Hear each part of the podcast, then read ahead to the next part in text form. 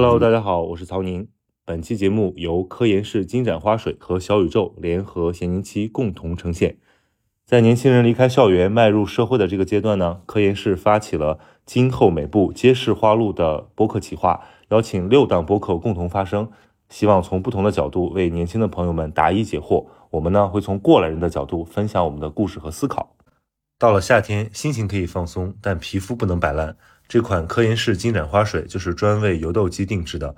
金盏花就像肌肤凉茶，有祛痘舒缓的天然功效，给你一个清爽干净的夏天。那么今天我们的嘉宾呢，就是一位我的山东老乡，也是在小宇宙非常有人气的文学教授杜素娟老师。今天手里也拿着这个杜老师跟这个 Steve 刚出的这个新书《文学中的人生进化课》，正值毕业季，我们希望跟杜老师来聊聊这个年轻人的人生选择。欢迎杜老师。嗯，谢谢曹宁，谢谢大家，我也非常高兴来到这里。呃，毕业季，我的一些学生他们也毕业了。嗯，我觉得这是人生当中非常重要的一个时刻。嗯，所以今天我和曹宁来聊聊这个话题，我觉得还是很有意思的。嗯，好，您是一直在这个校园里面嘛，所以是对嗯。他们的感受，一届一届的学生也比较敏感，对，也有也能看得出来长时段的这么一个变化，发现他们其实就是非常丧。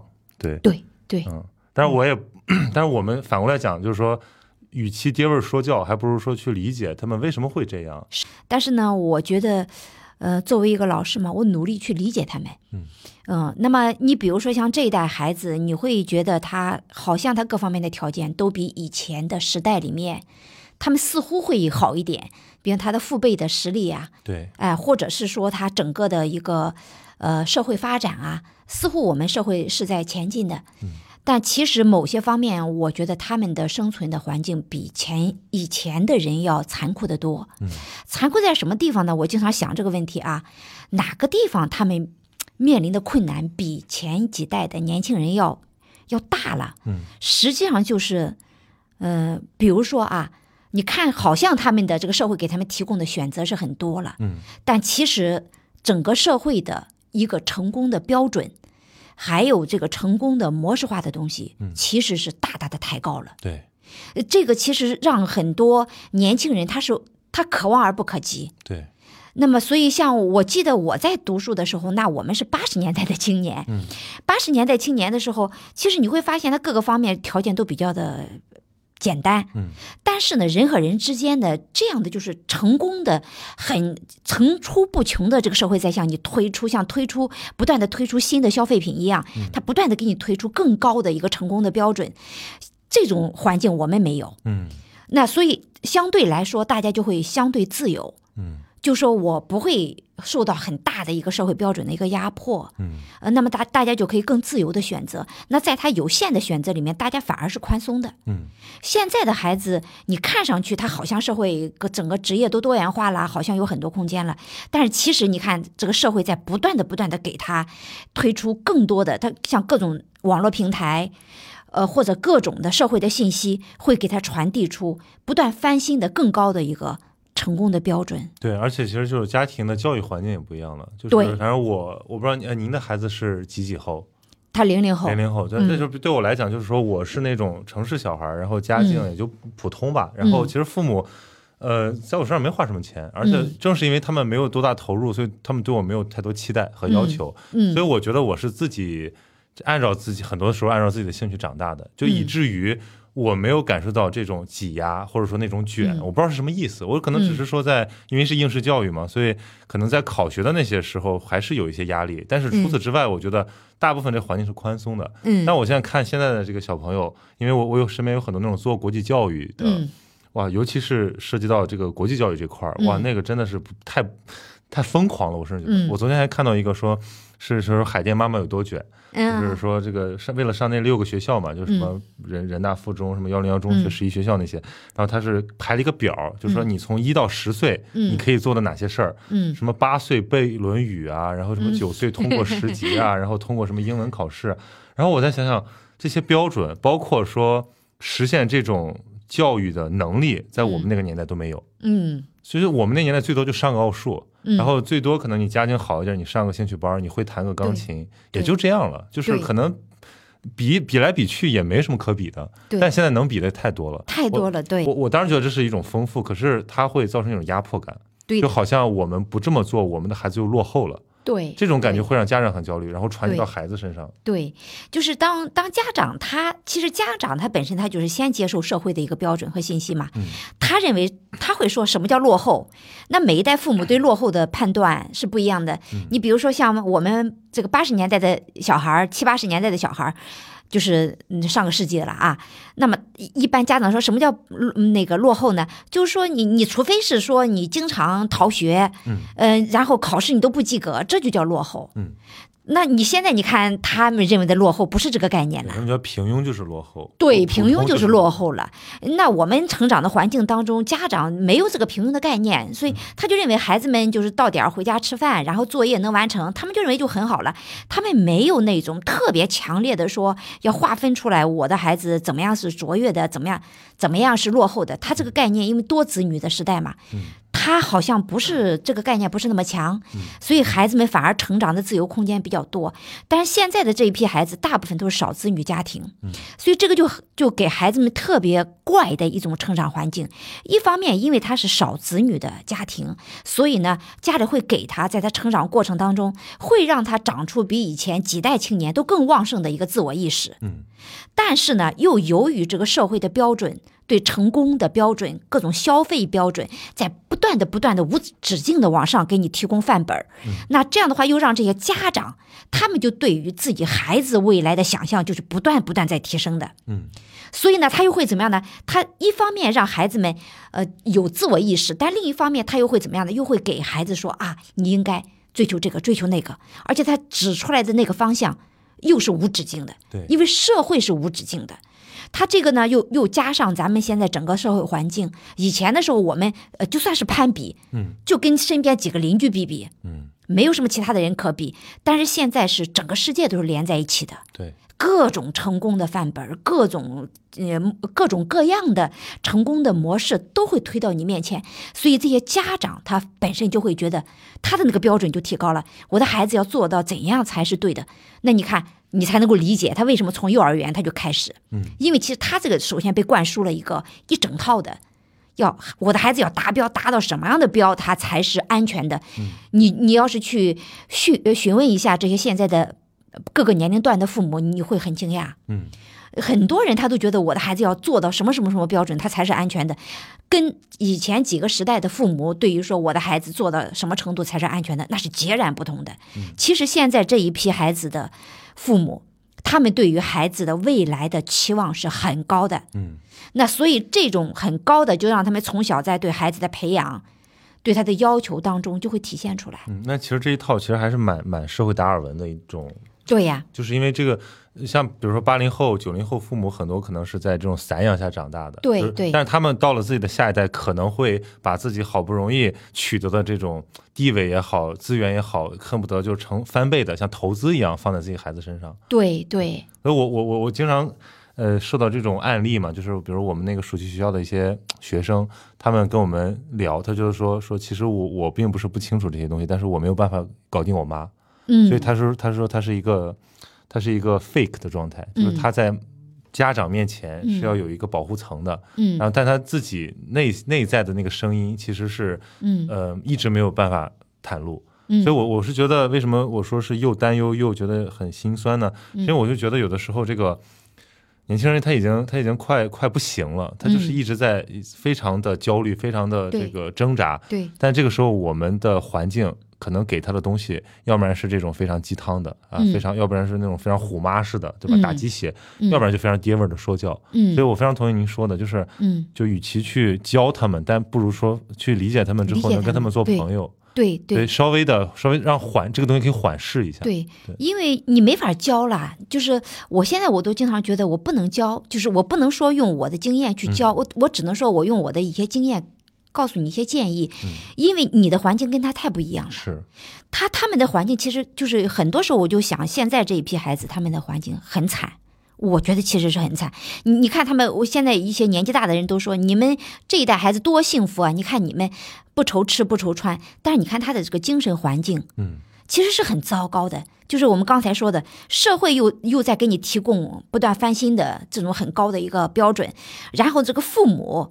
主要是中国的家庭又是很有意思的一个状态，他又是说这个父母和子女的关系捆绑的又很厉害，他不像西方，他到了十八岁、十九岁，其实父母就不管了，咱们的父母那是要跟孩子在一起，那要。并肩而行，行一辈子的，就就相当于这是投资人跟他的那个创业者对对对对对，给我回报，你给我回报是实际的还是说一种什么？而且你要带给我荣耀，对，哎，所以你你会发现，那那父母他们就是有有两方面的，就是一方面有一些父母啊偏重于说，我这是我爱你，那我爱你，因为我我知道，我认为你怎样做做到什么程度你才是安全的，嗯，我是因为这份爱，我告诉你你要达到那个安全点，所以呢他会。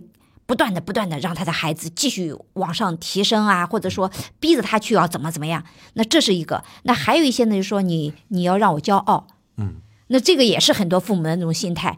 那还有一种就是说，你要帮我完成一些心愿，嗯，就我自己没有做到的，那我希望你来做到。对，比如说去学做医生、学医，对吧？对，做律师，或者说，对，是其实是还是把自己的一个自我给投射到孩子身上。对，对他以前的父母也会有这些，但是以前的时候呢，父母就是多子女的那种家庭里面，这个父母他顾不了那么多，嗯，哎，那可能他逮着一个。然后我这个老大比较有希望，他就逮着老大，那么老二、老三就得到自由的空间。你看他这一代孩子呢，往往就一个两个，就父母的眼睛就紧盯着他们，所以他们没有地方可逃，他必须得承担自己独自承担。像独生子女的话，他独自承担父母的这一切的要求啊、期望啊这些东西。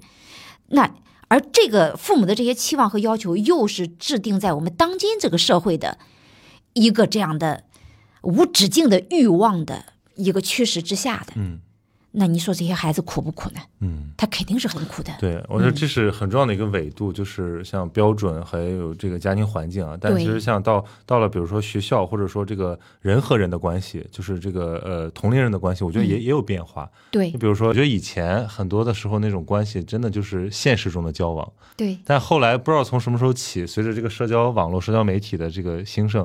好像就是大家真的是把自己的真实的自我，就是分散到那个虚拟空间里面去了，然后切成一个个的碎片，对，这样这样散播出去，而且 它会形成一个舒适圈，就是一旦这个地方我现实空间我不喜欢，我就逃到那个里面去。对，所以后面发现大家就是在线上话没什么话说。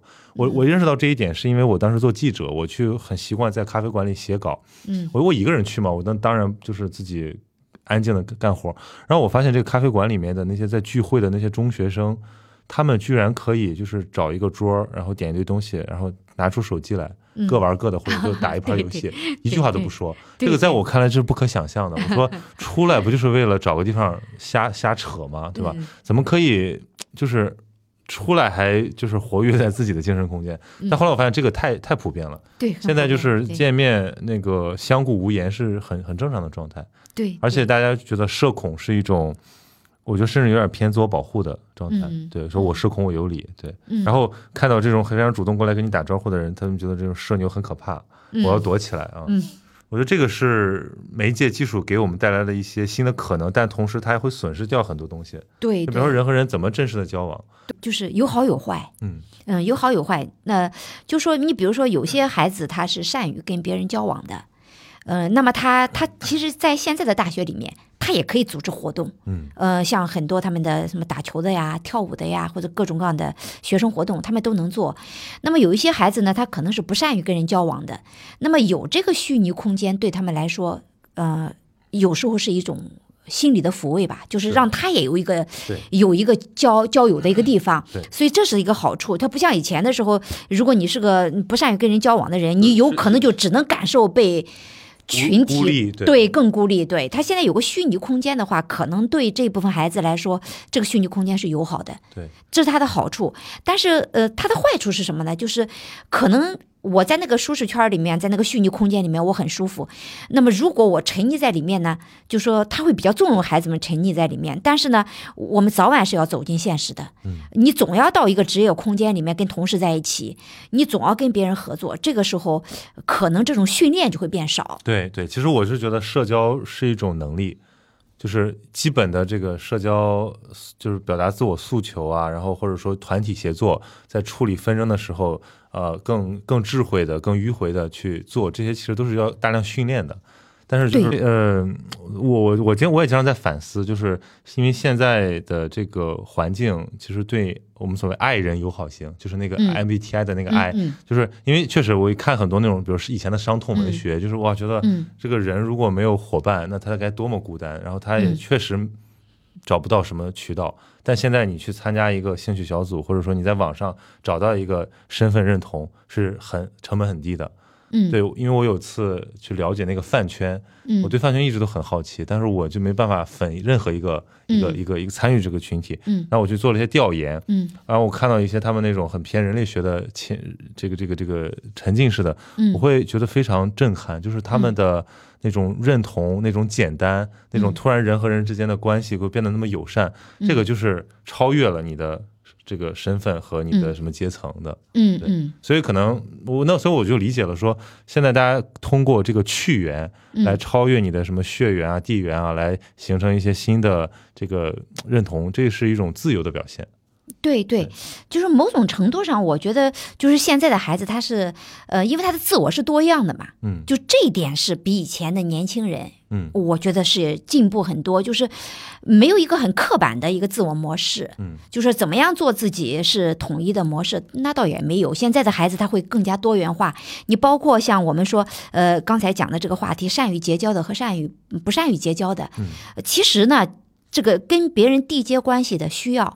呃，要因人而异，嗯，呃，因人而异，就是说，比如说我有社交能力，或者我有社交的兴趣，然后我跟别人递交很多的友情关系啊，或者说有很多其他类型的较为亲密的关系，那当然是很愉快的。但是有一些孩子他不擅长这个跟别人产生这样的缔结这样的关系，我觉得也。也无所谓，对对，今就像今天有个孩子找我，他说老师，我有个困难，我总是不能够跟人家缔结亲密关系，我不喜欢，我就喜欢独来独往。他说我是不是不正常？我说不是啊，我说你愉快吗？他说我挺愉快的。我说你愉快那就是正常。嗯，每个人的特点都是不一样的，所以我经常说，有些孩子像在大学里面，他社恐是蛮多的。其实我年轻也是个社恐。嗯，我觉得社恐是这样的，就是说。你你要看你从事的职业，嗯，你的生活方式。如果这种独来独往的，然后不太跟人、不愿意跟人发生很多缔结很多关系的，假如你自己舒适，是。你舒适就好，说明你自己的这个你是自洽的，你自洽的就好。对对对对，但是你不要内耗，嗯，对你无论你是社牛还是社恐，你不内耗都是好的，就是。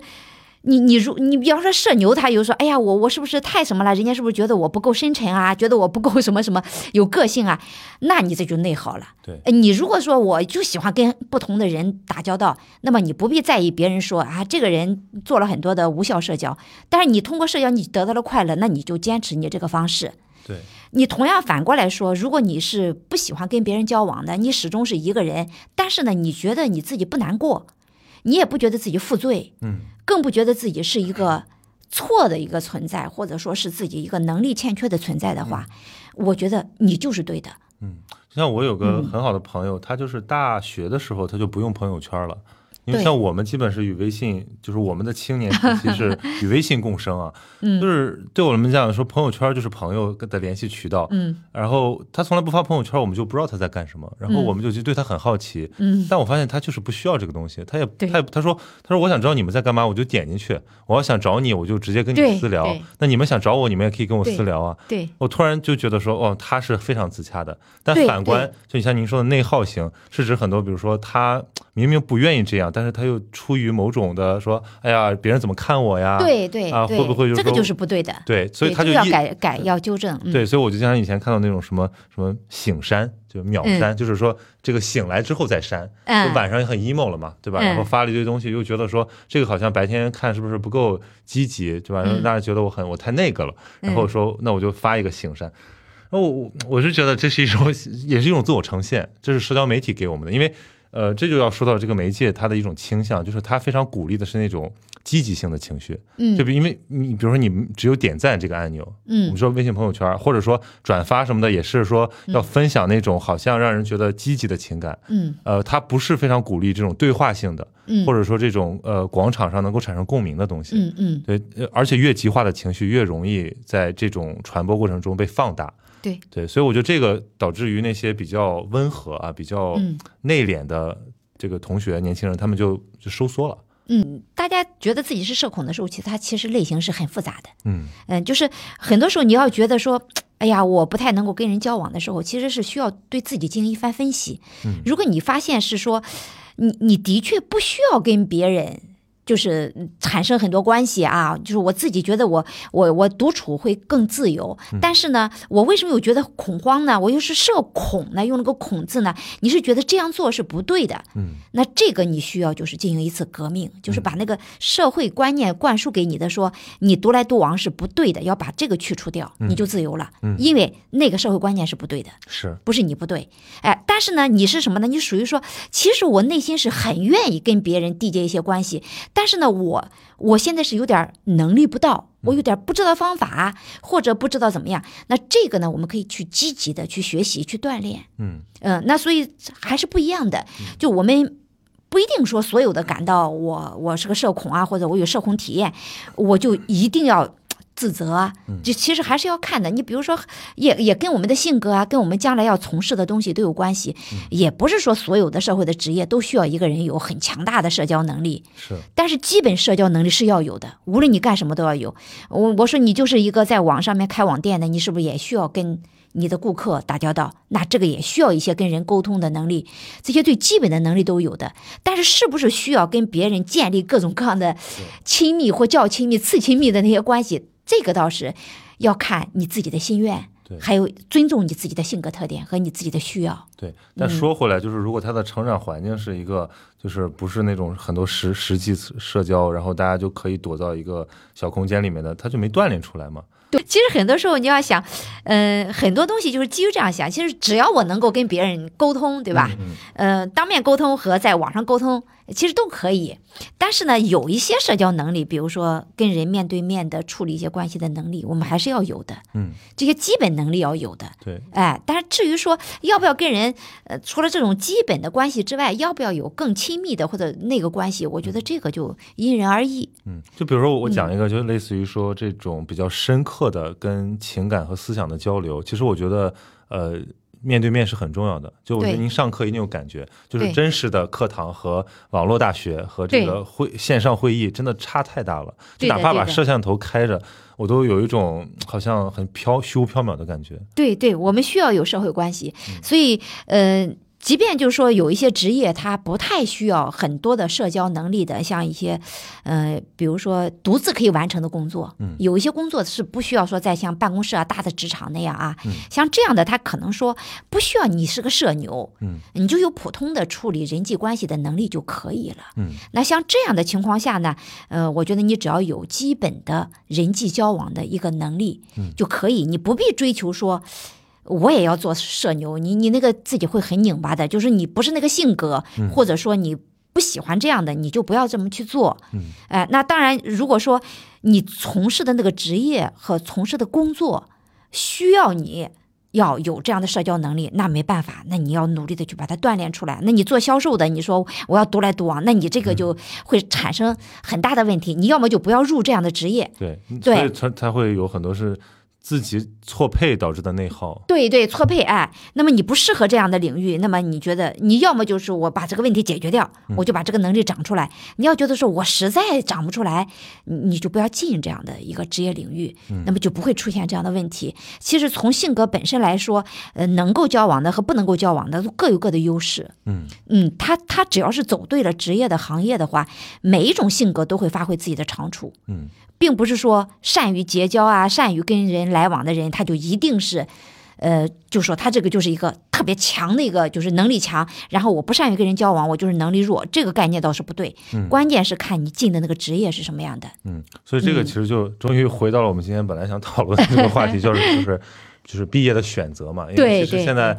呃，因为我们这是一个系列策划，这个这个我们六个博客，我们要说说不同的方面。然后我和杜老师这一个呢，我们想聊的是毕业选择。嗯那其他的博客会聊这个什么租房啦，聊初入职场啦。啊，对，就是其实是也因为这些博客也很多是这种年轻人做的嘛，嗯大家有不同的侧重。然后为什么想请杜老师来聊，就是因为我觉得，呃，毕竟这个师长在看待这个事情上还是更经历丰富。像您嗯这个执教二十多年，嗯这，一代一代人的选择您都看到了，对，所以其实在这个时候，我觉得同学们可能更愿意听一些有经验的，并且又很这个这个平易近人的老师来聊一聊。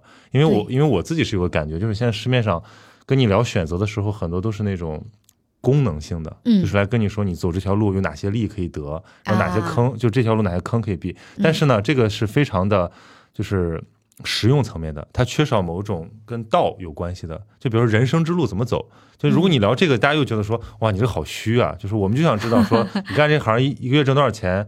但是我觉得如果只只聊那些呢，那我们的这个人生不就是太简单了吗？就是一个不科学，对那个疗法是不科学的，而且嗯经常会被带到坑里去。你就想想，你非常偶然的知道一些东西，你就对就不像您刚才讲的说，你要考虑自己的，你首先要认识你自己，对吧？对，然后你要对这个现实有一个比较清晰且客观的认知之后，你再做一个选择。对那个是我们在大学里面应该完成的一个自我成长的任务。对对，但是如果现在就是大家既不去认识自己，又老是喜欢听信一些这个这个这个这个过来过来想消费你的一些内容博主，这个是很大的问题。对对，其实，在毕业选择嗯。这方面是最没有标准答案的。嗯。我们很多时候选择的错，就错在你相信有标准有标准答案，嗯，而且这个社会还有家庭还有他人都会给你提供一些对，他们认为的优质答案，但你往往会被这些优质答案给坑了。嗯。因为这些优质答案，它往往是社会一些主流的一些经验，或者说主流的一些现象造成的。嗯，呃，就是像我经常举例说，呃，很可能说他们会有一个主流经验，说，哎，我们也大概都能看到说哪些职业比较挣钱，嗯哎、哪些那个行当比较挣钱，哪些行当比较有发展前途。那社会上有这个区分吗？的确是有的。那有一些什么职业是不挣钱的，或者怎么怎么样，所以呢，他会按照这个主流经验，会给你提供这样的一个所谓的优质答案。但是我们往往会忽略一个最根本的一个问题，就是其实你不要光看这个哪个职业它比较热门、比较挣钱，那关键是你没有想过一个问题：你适合不适合它？这个是非常非常关键的。你看，我们的家长也好，我们的大学生也好，在毕业的时候，他往往不想这个问题。我觉得这个我就强跟我的学生经常强调，但是很多时候他们也很难做到，因为你抗拒不了那个社会的主流的那些观念。我就给他们举最简单的例子，就是你你看，有些职业被定义为说不挣钱的职业，有些职业定义为说很挣钱的职业，但是很挣钱的职业里面，它是有前提的。你得适合这个职业，你才能你才能挣到这个职业的钱。你如果不适合他，你进了这个职业领域以后，你不适合，你怎么可能成为他的佼佼者？嗯，你不能成为他的佼佼者。这个钱，他这个职业是有很有钱，但这个钱你挣不到的。嗯，不是你来挣，是那些适合的人挣。所以这就是一个，你反过来说，有一些职业大家都说，哎呀，这个职业不好，不挣钱，但是你是很适合他的，你进去以后，你如鱼得水，你能够成为这个行当的一个佼佼者，那这个行当里面的钱都是你的，嗯，就这个概念。但是很多时候我们的家长他不懂，对，他就会说，哎呀，哪个什么什么职业是特别有钱的，他就把他的孩子赶进去，他就把他弄成，他如果适合，当然很幸运，对吧？他不适合的话，这个孩子他就会进了那个职业以后，他就会很难受，因为他不能成长为佼佼者。我们必须相信，职业，任何职业，任何专业，他都是挑人的。对对，他挑跟他的兴趣、跟他的这个兴趣点和他的能力特点要吻合的人，就是能力特点吻合，你你在这个职业和行当里面做起来会很轻松。嗯，因为没有天底下没有任何一个职业是轻松的。嗯你就算很多人说公务员很简单，你你那是因为你没做。对，你要去做行政，你就知道行政有多难。对，哎，你没做，你以为它简单？它每个行当都有自己的困难，都有自己的重重的困难。但是一个人他假如能力适合，嗯，那他就能够扛得住。对，而且他能从中获得认同和乐趣。对，那么他就做起来会很轻松，他的成成就感会很强。还有很关键的一点，还要有兴趣。是，我们都有一个最基本的体验，你喜欢干的事儿，你遇到枯燥的、痛苦的事情，你就你就能够熬得住。你不喜欢的，当那个枯燥的东西来临的时候，你是顶不住的。这就是一个基本的铁律。所以这两点就是适合能力让我们做的轻松轻松，然后有兴趣让我们能扛得住那些枯燥压抑的东西。嗯，这两点就注定你可以在这个行当里面做到佼佼者。嗯，假如你没有，你就会在这里面会很内耗，对，非常的痛苦。你就看着别人业绩好，你自己就很努力，你也做不到，没办法这个，所以。你就会一直在这个行当里面是个平庸者，那多痛苦啊！所以我觉得这也是个系统性问题，就是你想想，这个中国的学生在这个大学之前，这种社会经历几乎为零。对，是身边，你像我就说我吧，我就算是一个从小很好奇、非常这个向外探索的人了，但是没有任何的，都是只言片语，就是什么呃老师，然后家长、亲戚，对吧？就听了一些东西，其实。呃，国外有这种 gap year，让学生在高中阶段每个一个阶段都有一个很短的时期去接触社会。对，其实我并我们并不是期待有什么真实的获得，而是说就是你开始自己探索一个真实的现实。对，这个这个感觉，你其实我觉得对于聪明的孩子来讲，他慢慢都会建立这种感觉，就是说我是个什么样的人，我在哪里面舒适。但是我觉得咱们的那个这个教育模式是前面把你保护的很好。然后希望你就用功读书，嗯，然后结果到了后面啊，一下子把你推到社会上去，然后茫然无措。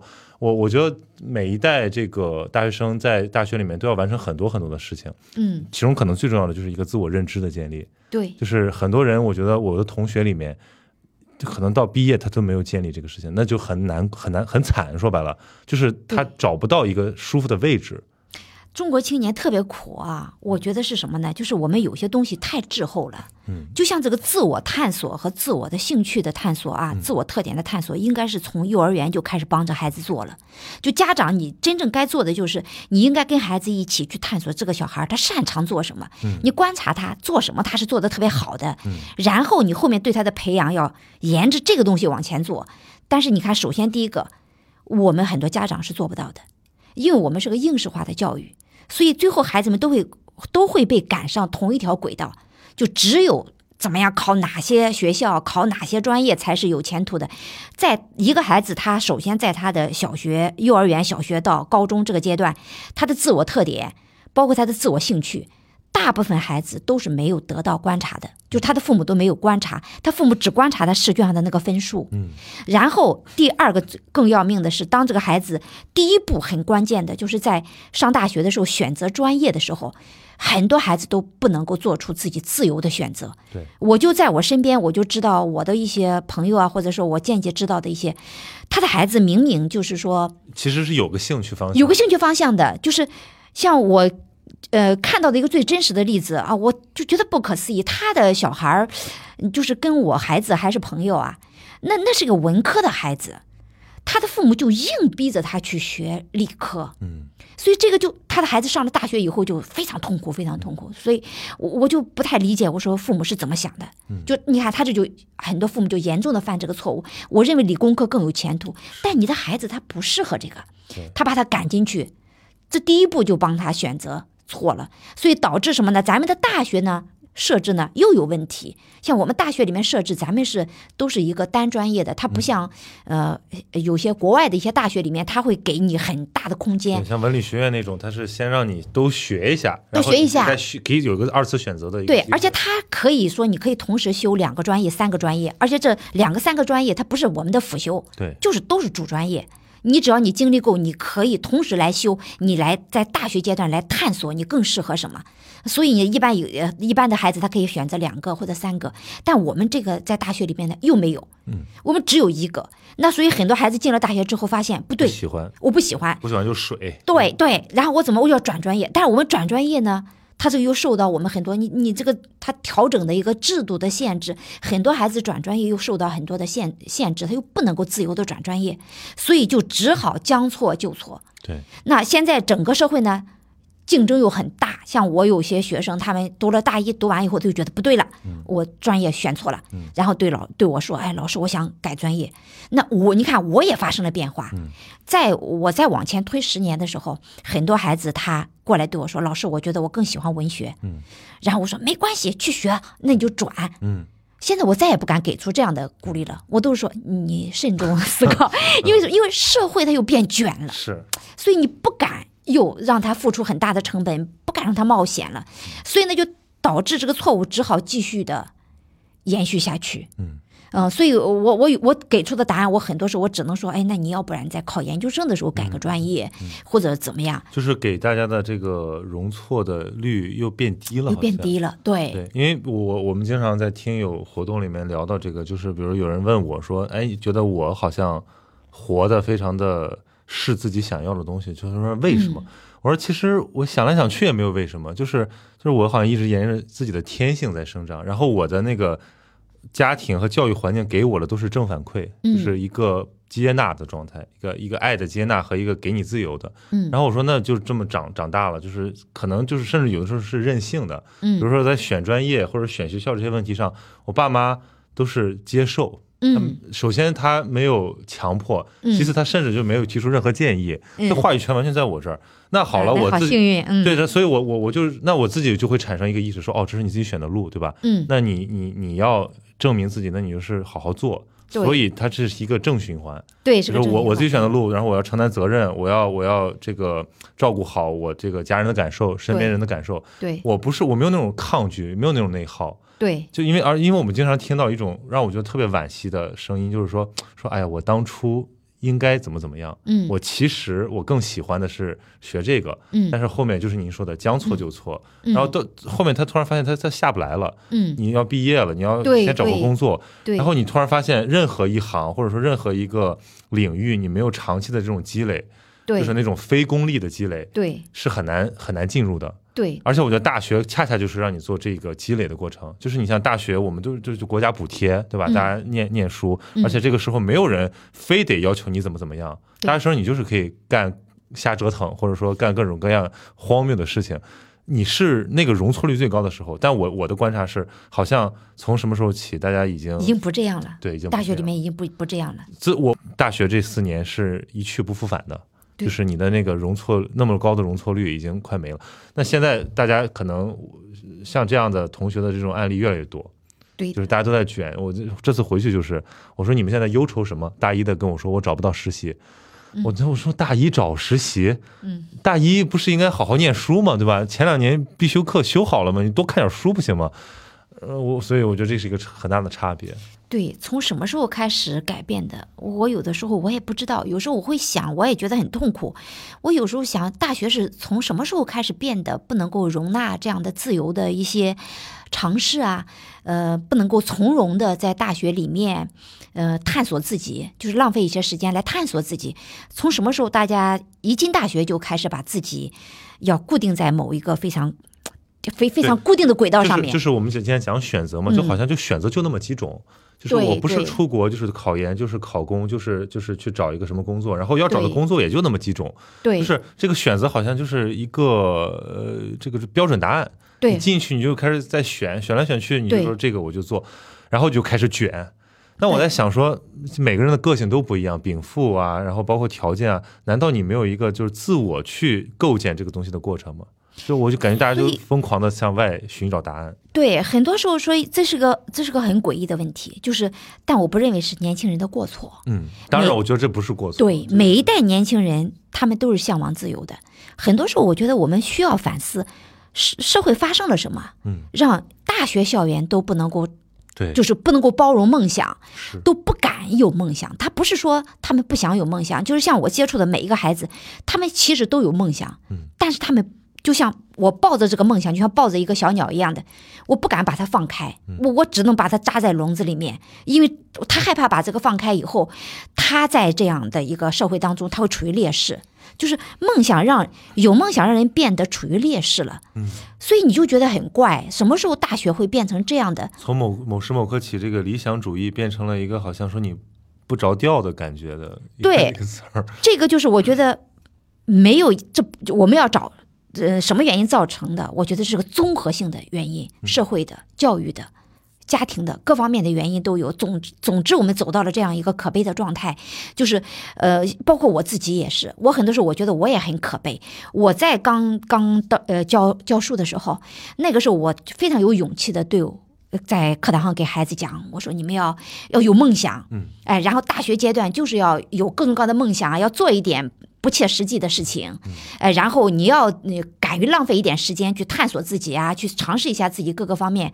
但是你看，我不知不觉间，我在课堂上也经常说这样的话，我说你们不要这样子萎靡不振，你们要对自己有个清醒的计划。你要想清楚，他们就拿眼睛看着我。我说：“你们想想清楚，你现在就要开始规划了。你要想，你四年以后你是想考公啊，你是想考研啊，你还是想出国？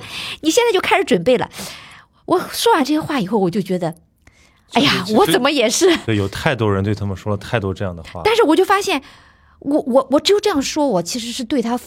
负责的，嗯，我也不敢纵容他说你们就随便吧，放飞自己的梦想吧。为什么呀？因为我们都付不起那个成本了，嗯，就不知道什么时候开始，年轻人付不起这个成本，老师们也付不起这个成本，家长们也付不起这个成本。就是我们必须得一开始就定好这个有效的方式，用最有效的方式达到最有效的一个结果，嗯，然后我们的人生才是有保障的，对。然后我们都找不到一个理由对自己说，这个是荒谬的。你知道这个是绝对是荒谬的，这个在青年成长当中，它绝对是荒谬的方式。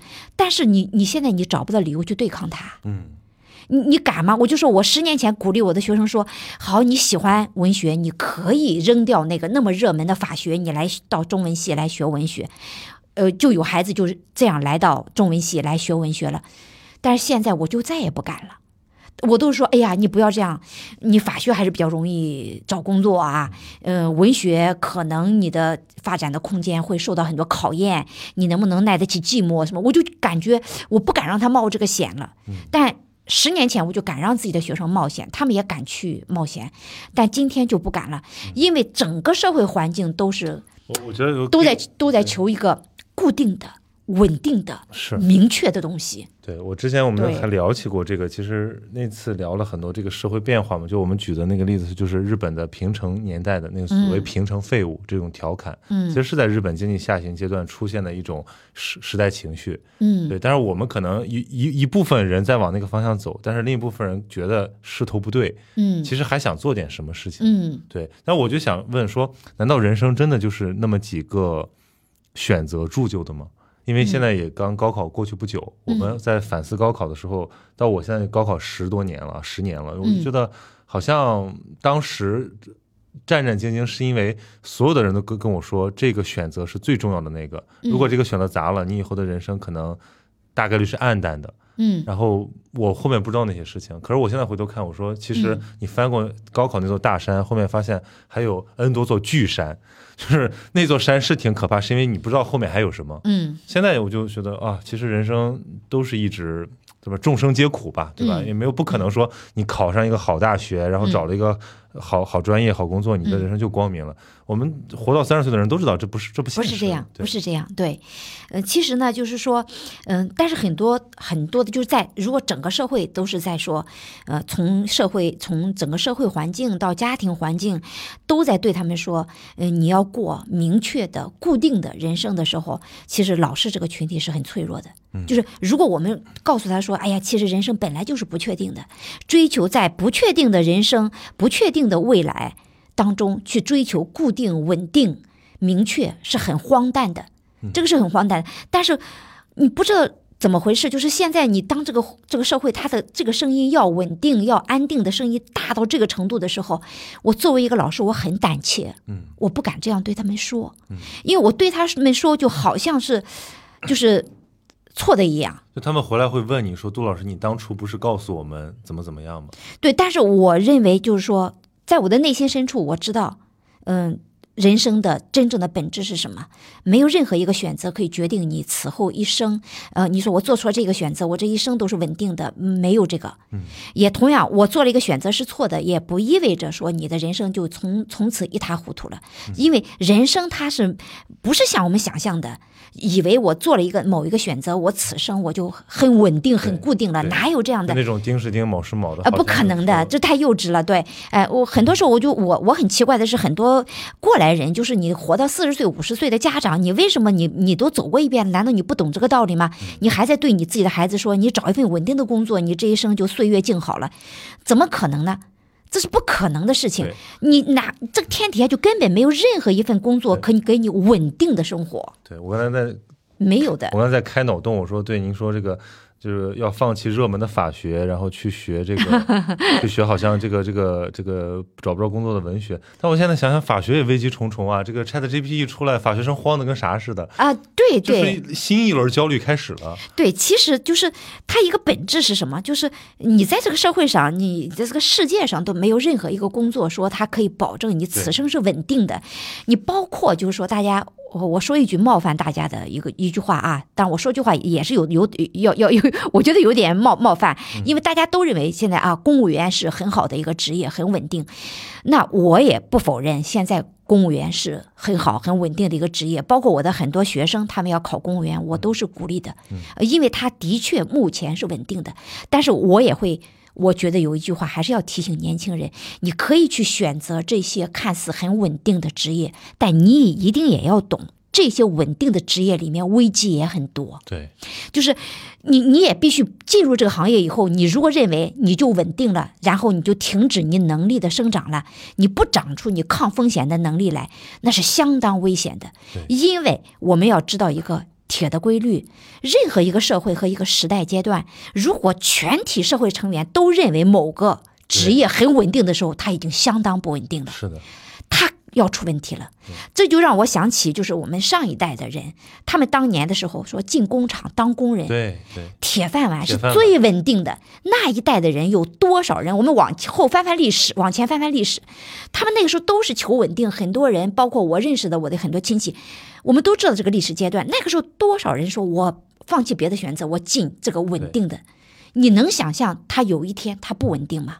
他会让你下岗吗？对，而且我们说，如果大家都认为某个行业很好的时候，就会拼命往里挤。是就会产生非理性的繁荣。非理性的对，当他拼命的去膨胀某一个领域的时候，他就已经会变成社会的一个问题。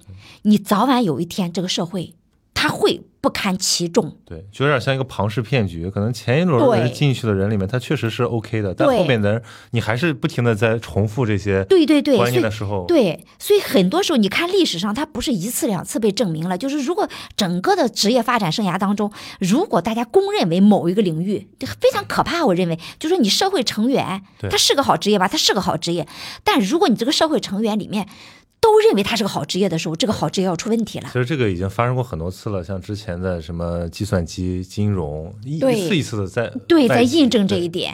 你更何况就是公务员，他本身又跟那个计算机啊什么都不一样，就是计算机什么的，他还在你的从业职涯呃这个生涯当中，他还是要训练出你一些特有的技能。对但是你比如说像这一类的，就是公务员这一类的，你要特别注意，他现在是个好职业，你进去以后你要特别有风险意识，就是。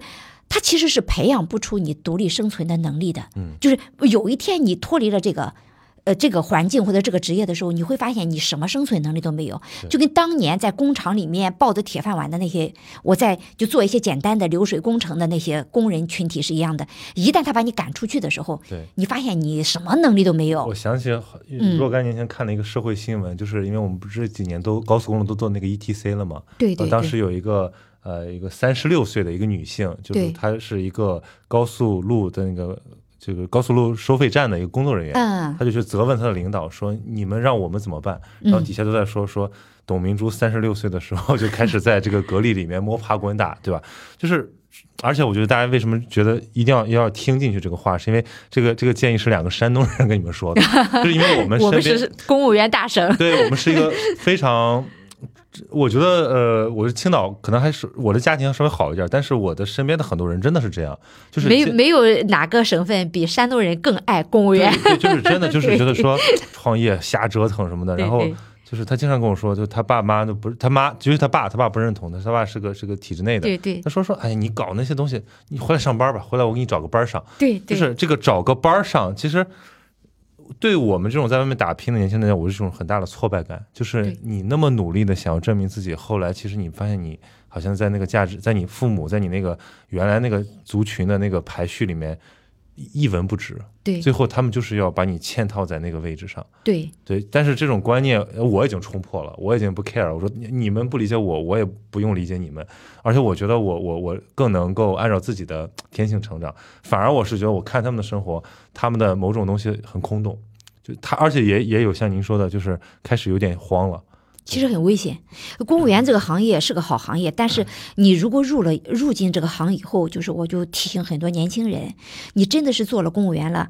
进了这个行业了，目前是轻松的，是稳定的，但是你一定要有风险意识。对，那假如你是稳定的，是轻松的，你就应该利用你的这个环境去长出一样东西出来，对，它就安全了。你像你像你一定要有一个独特的，能够让自己生存的一个能力。你可能人家有很忙碌的职业，他做不到，我再长出一个能力来。但是你做公务员，你一天到晚很闲，或者说，呃，当然你也可以锻炼出一个组织管理能力来啊。那当然就说你还可以再增加一些自己的对自己的想象，对，呃，让自己能够说，我一方面有一个谋生的饭碗，但我另外一方面我还有一个抗风险的一个自我。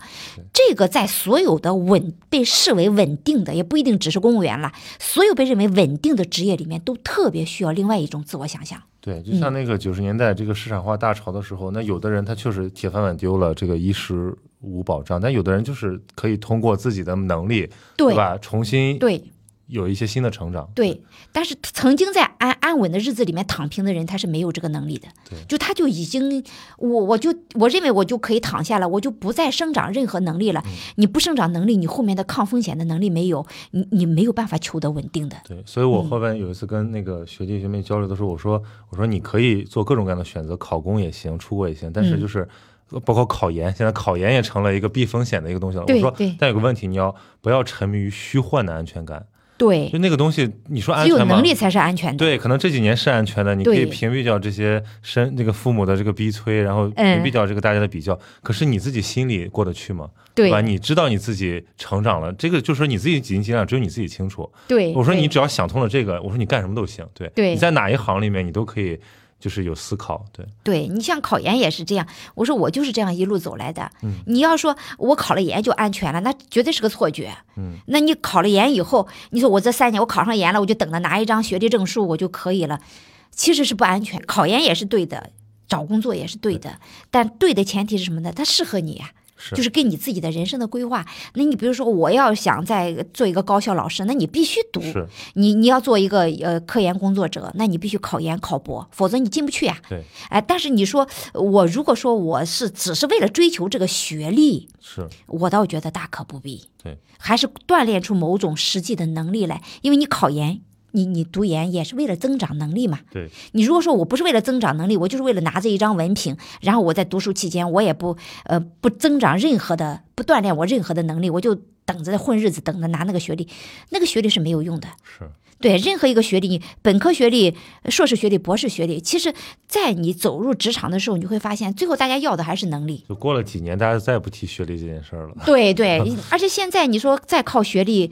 他还管用吗？他现在大家都已经扩招到这个程度啊，这个博士学历都满大街都是，这个真的不行了。对啊，我说当初我们那个年代是管用的，嗯，所以很多经验他已经陈旧了，已经不顶用了。你像我那个年代，你拿到一个，你别说你拿到硕士学历，你本科学历它就含金量很高，嗯。足以够你找到一份工作，嗯，哎，你你拿到研究生学历，那你就更加的什么了？你是专某种程度的专家、专业人才了。对对，他他甚至你读到博士，拿到博士学历，他还会给你提供一些优厚的条件。你现在你还行吗？你不行了，你找份工作都很难。所以这个就是要看。你还是要有一个比较清晰的，就是围绕你的能力来看，我应该做什么。哎，你我如果现在就业对我对我想要的能力更有利，你就去就业。嗯，如果你觉得我我的这个能力生存能力需要有一份学历，那你就去读。嗯，但是你去读这个，既然你是为了能力读的这个研，那你读研期间你就要你或者实习，你或者写论文，你要把你相应的能想要的能力给它锻炼出来。对，而不是说我考上研了，我就躺在那里等我将来拿到一个。毕业证书我就万事大吉了，你急不了的。对，哎，就是我感觉，好像除了那种想去做研究的之外，还有一类读研，就是说他想延长一下自己的这个选择期，就是相当于本科再加长一点，就本科没想清楚的事儿，本科没有那个，嗯，这个比较多，干完，对，对，就是所以就是很多人读研就是说，哎呀，不知道干嘛，读个研吧，哎这也是可以的，就是一个缓冲地带嘛。但是，但是我这时候我就想提醒，我说，好，你不变，但是这个环境在变，你所以你的这个危机感。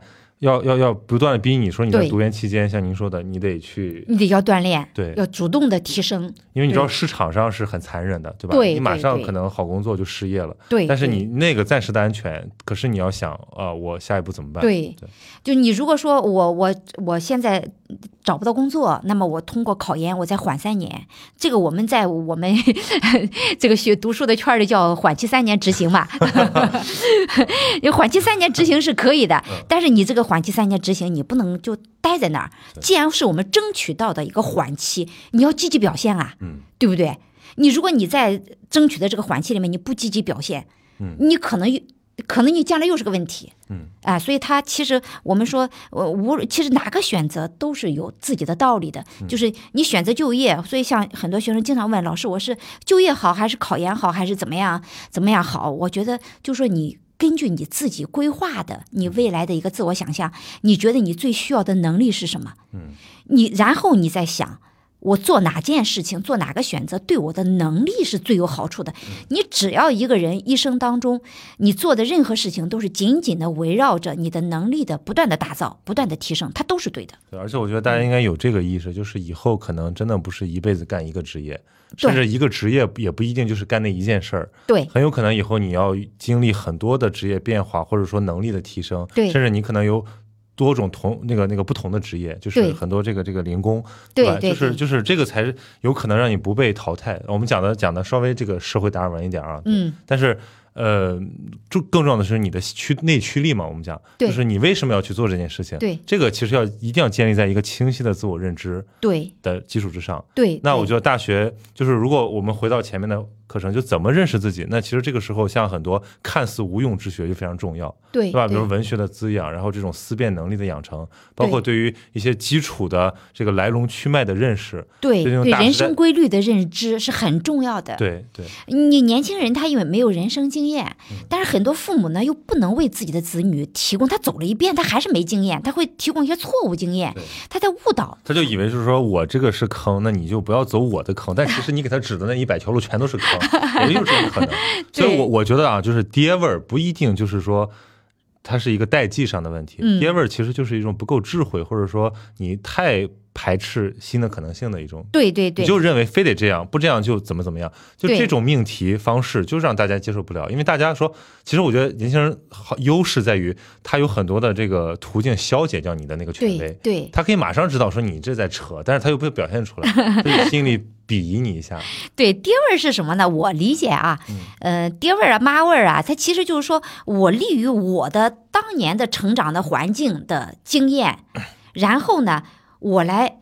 机械的要求年轻人，对，呃，这个就这个肯定就是跟他的不能对接，就是你一个是你要总结出那些，就是所谓的我们说我们成长当中，呃，我们作为长辈也好，作为什么前浪也好，你你要给年轻人提供的那个东西，第一个他应该是不是你那个时代的，呃，要具有贯穿性的一些那些规律，你你给他，还有一个呢，就是说你还是呃要看到他的现在生存环境的一个。独特性，嗯，那么我们给他的建议可能就不是那样比较粗暴的，或者说先入为主的，然后强迫他，你不去关心他的生存的一个具体的环境，你你说拿我自个儿的经验来，那这个很多时候可能会出错，就是你你是长辈，你也有可能出错。对，所以说白了，就是到现在大家已经觉得，就是没有谁能够指导谁，就是他不是一个呃这种这种这种命令指令的关系。对对，但是我像我觉得啊，就是。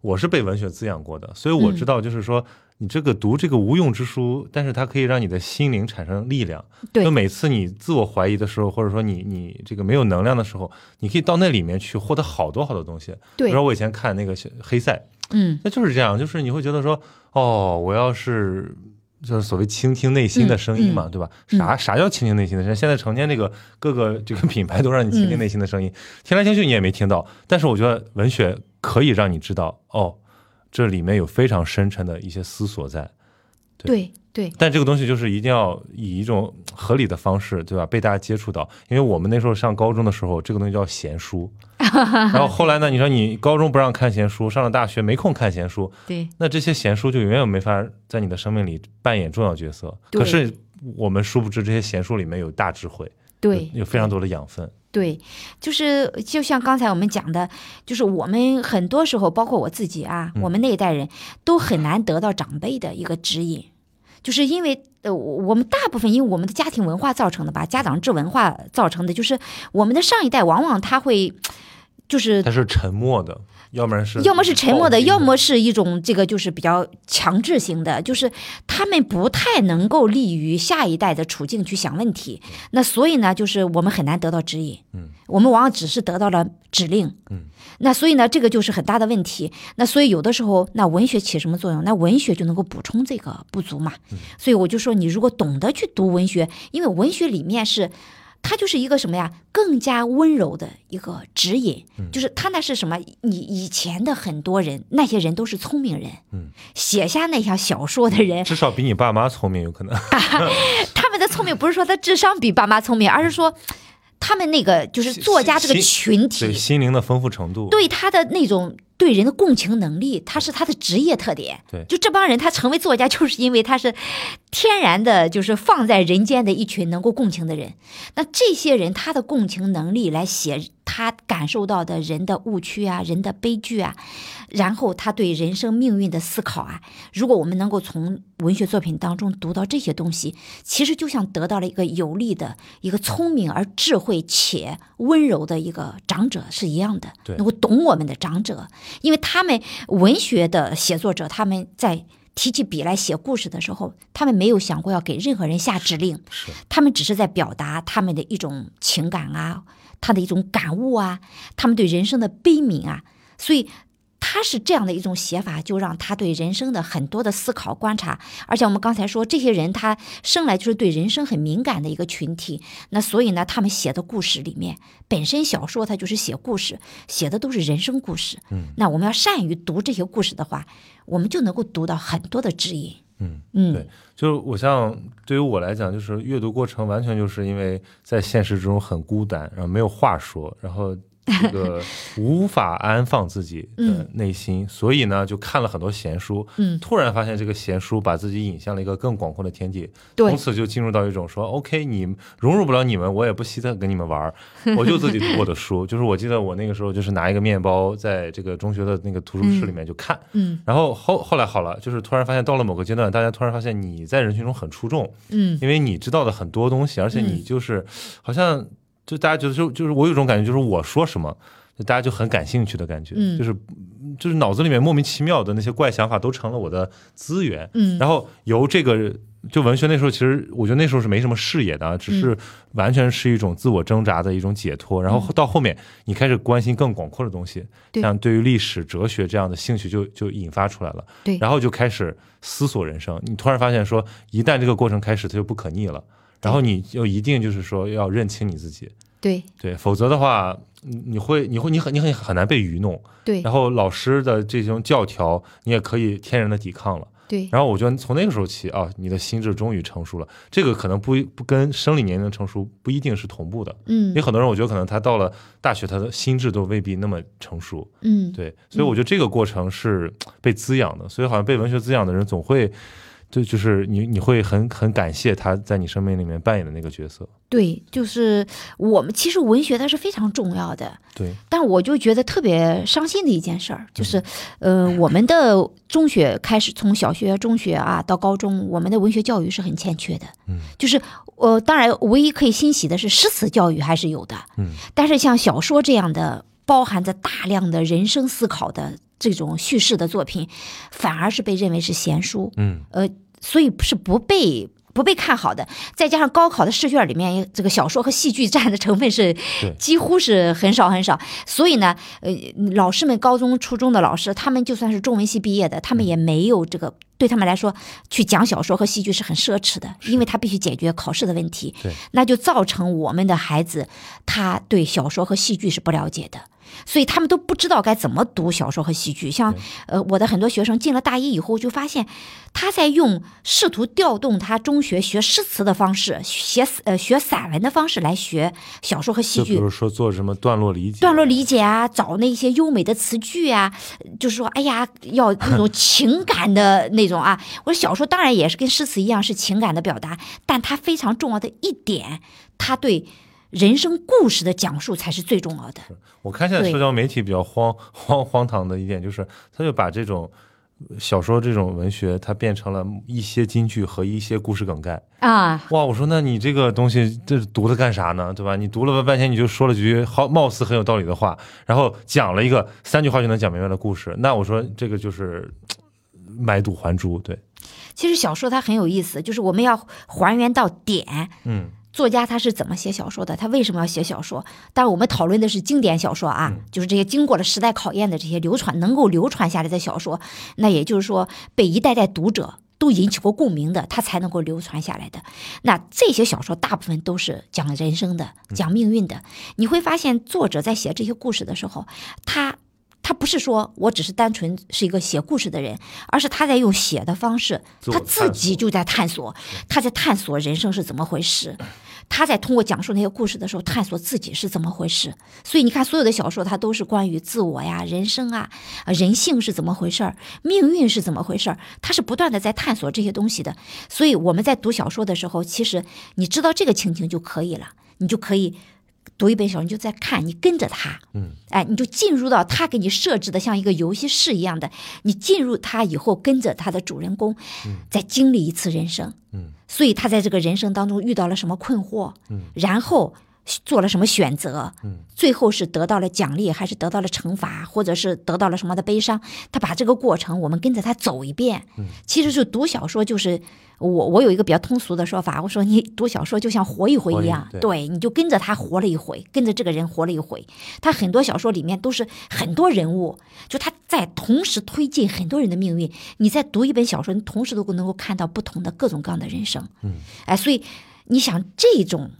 跟作者一起探索人生，活一回的这个这个经验有多强大？确实，就是你，而且你能比较比较真切的去体验那些复杂的，甚至说我们叫高级的情感的那种挣扎、那种涌动，而这个东西可能你的生活并不提供，所以呃，这这个也当然也会造成一些这个所谓的呃少年老成啊，就是好像自己觉得。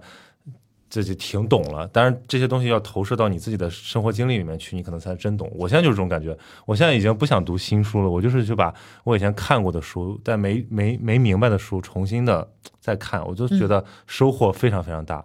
就是那种视视角的差别。对，还有就是小说，它其实都不提供答案的。对，就作者们没有任何一个作作者狂妄到我给你提供怎么选择是对的，或者什么样的人生是好的，他提供不了。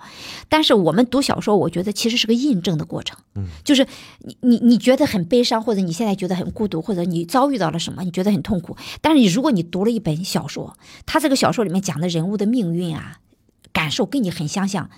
这种印证的力量是很大的，你就会找到自己的痛苦的一个合法性啊，自己的这个呃选择的一个共鸣性，对，呃，然后你就会知道，哎呀，其实哦，原来有人也是这样的。所以这种陪伴的力量是很大的，对对，就就就像其实我我我有时候讲，我有时候啊，我当然也是最近我开始慢慢的想我自己的这个做老师的这个作用。其实老师的作用也是这样，嗯，你没有办法，你给学生说我给你提供一个人生答案或者什么什么，你我我觉得我们任何一个做老师的，如果说你狂妄到说你们必须按我说的这样去做才才是对的，我觉得这是非常荒诞的。很多时候老师是什么呢？也是印。证，呃，我也只是说，我讲了一些道理，跟你也有这个年轻的孩子，他可能朦朦朦胧胧当中，他对人生也有某一个看法或者某一种想想法。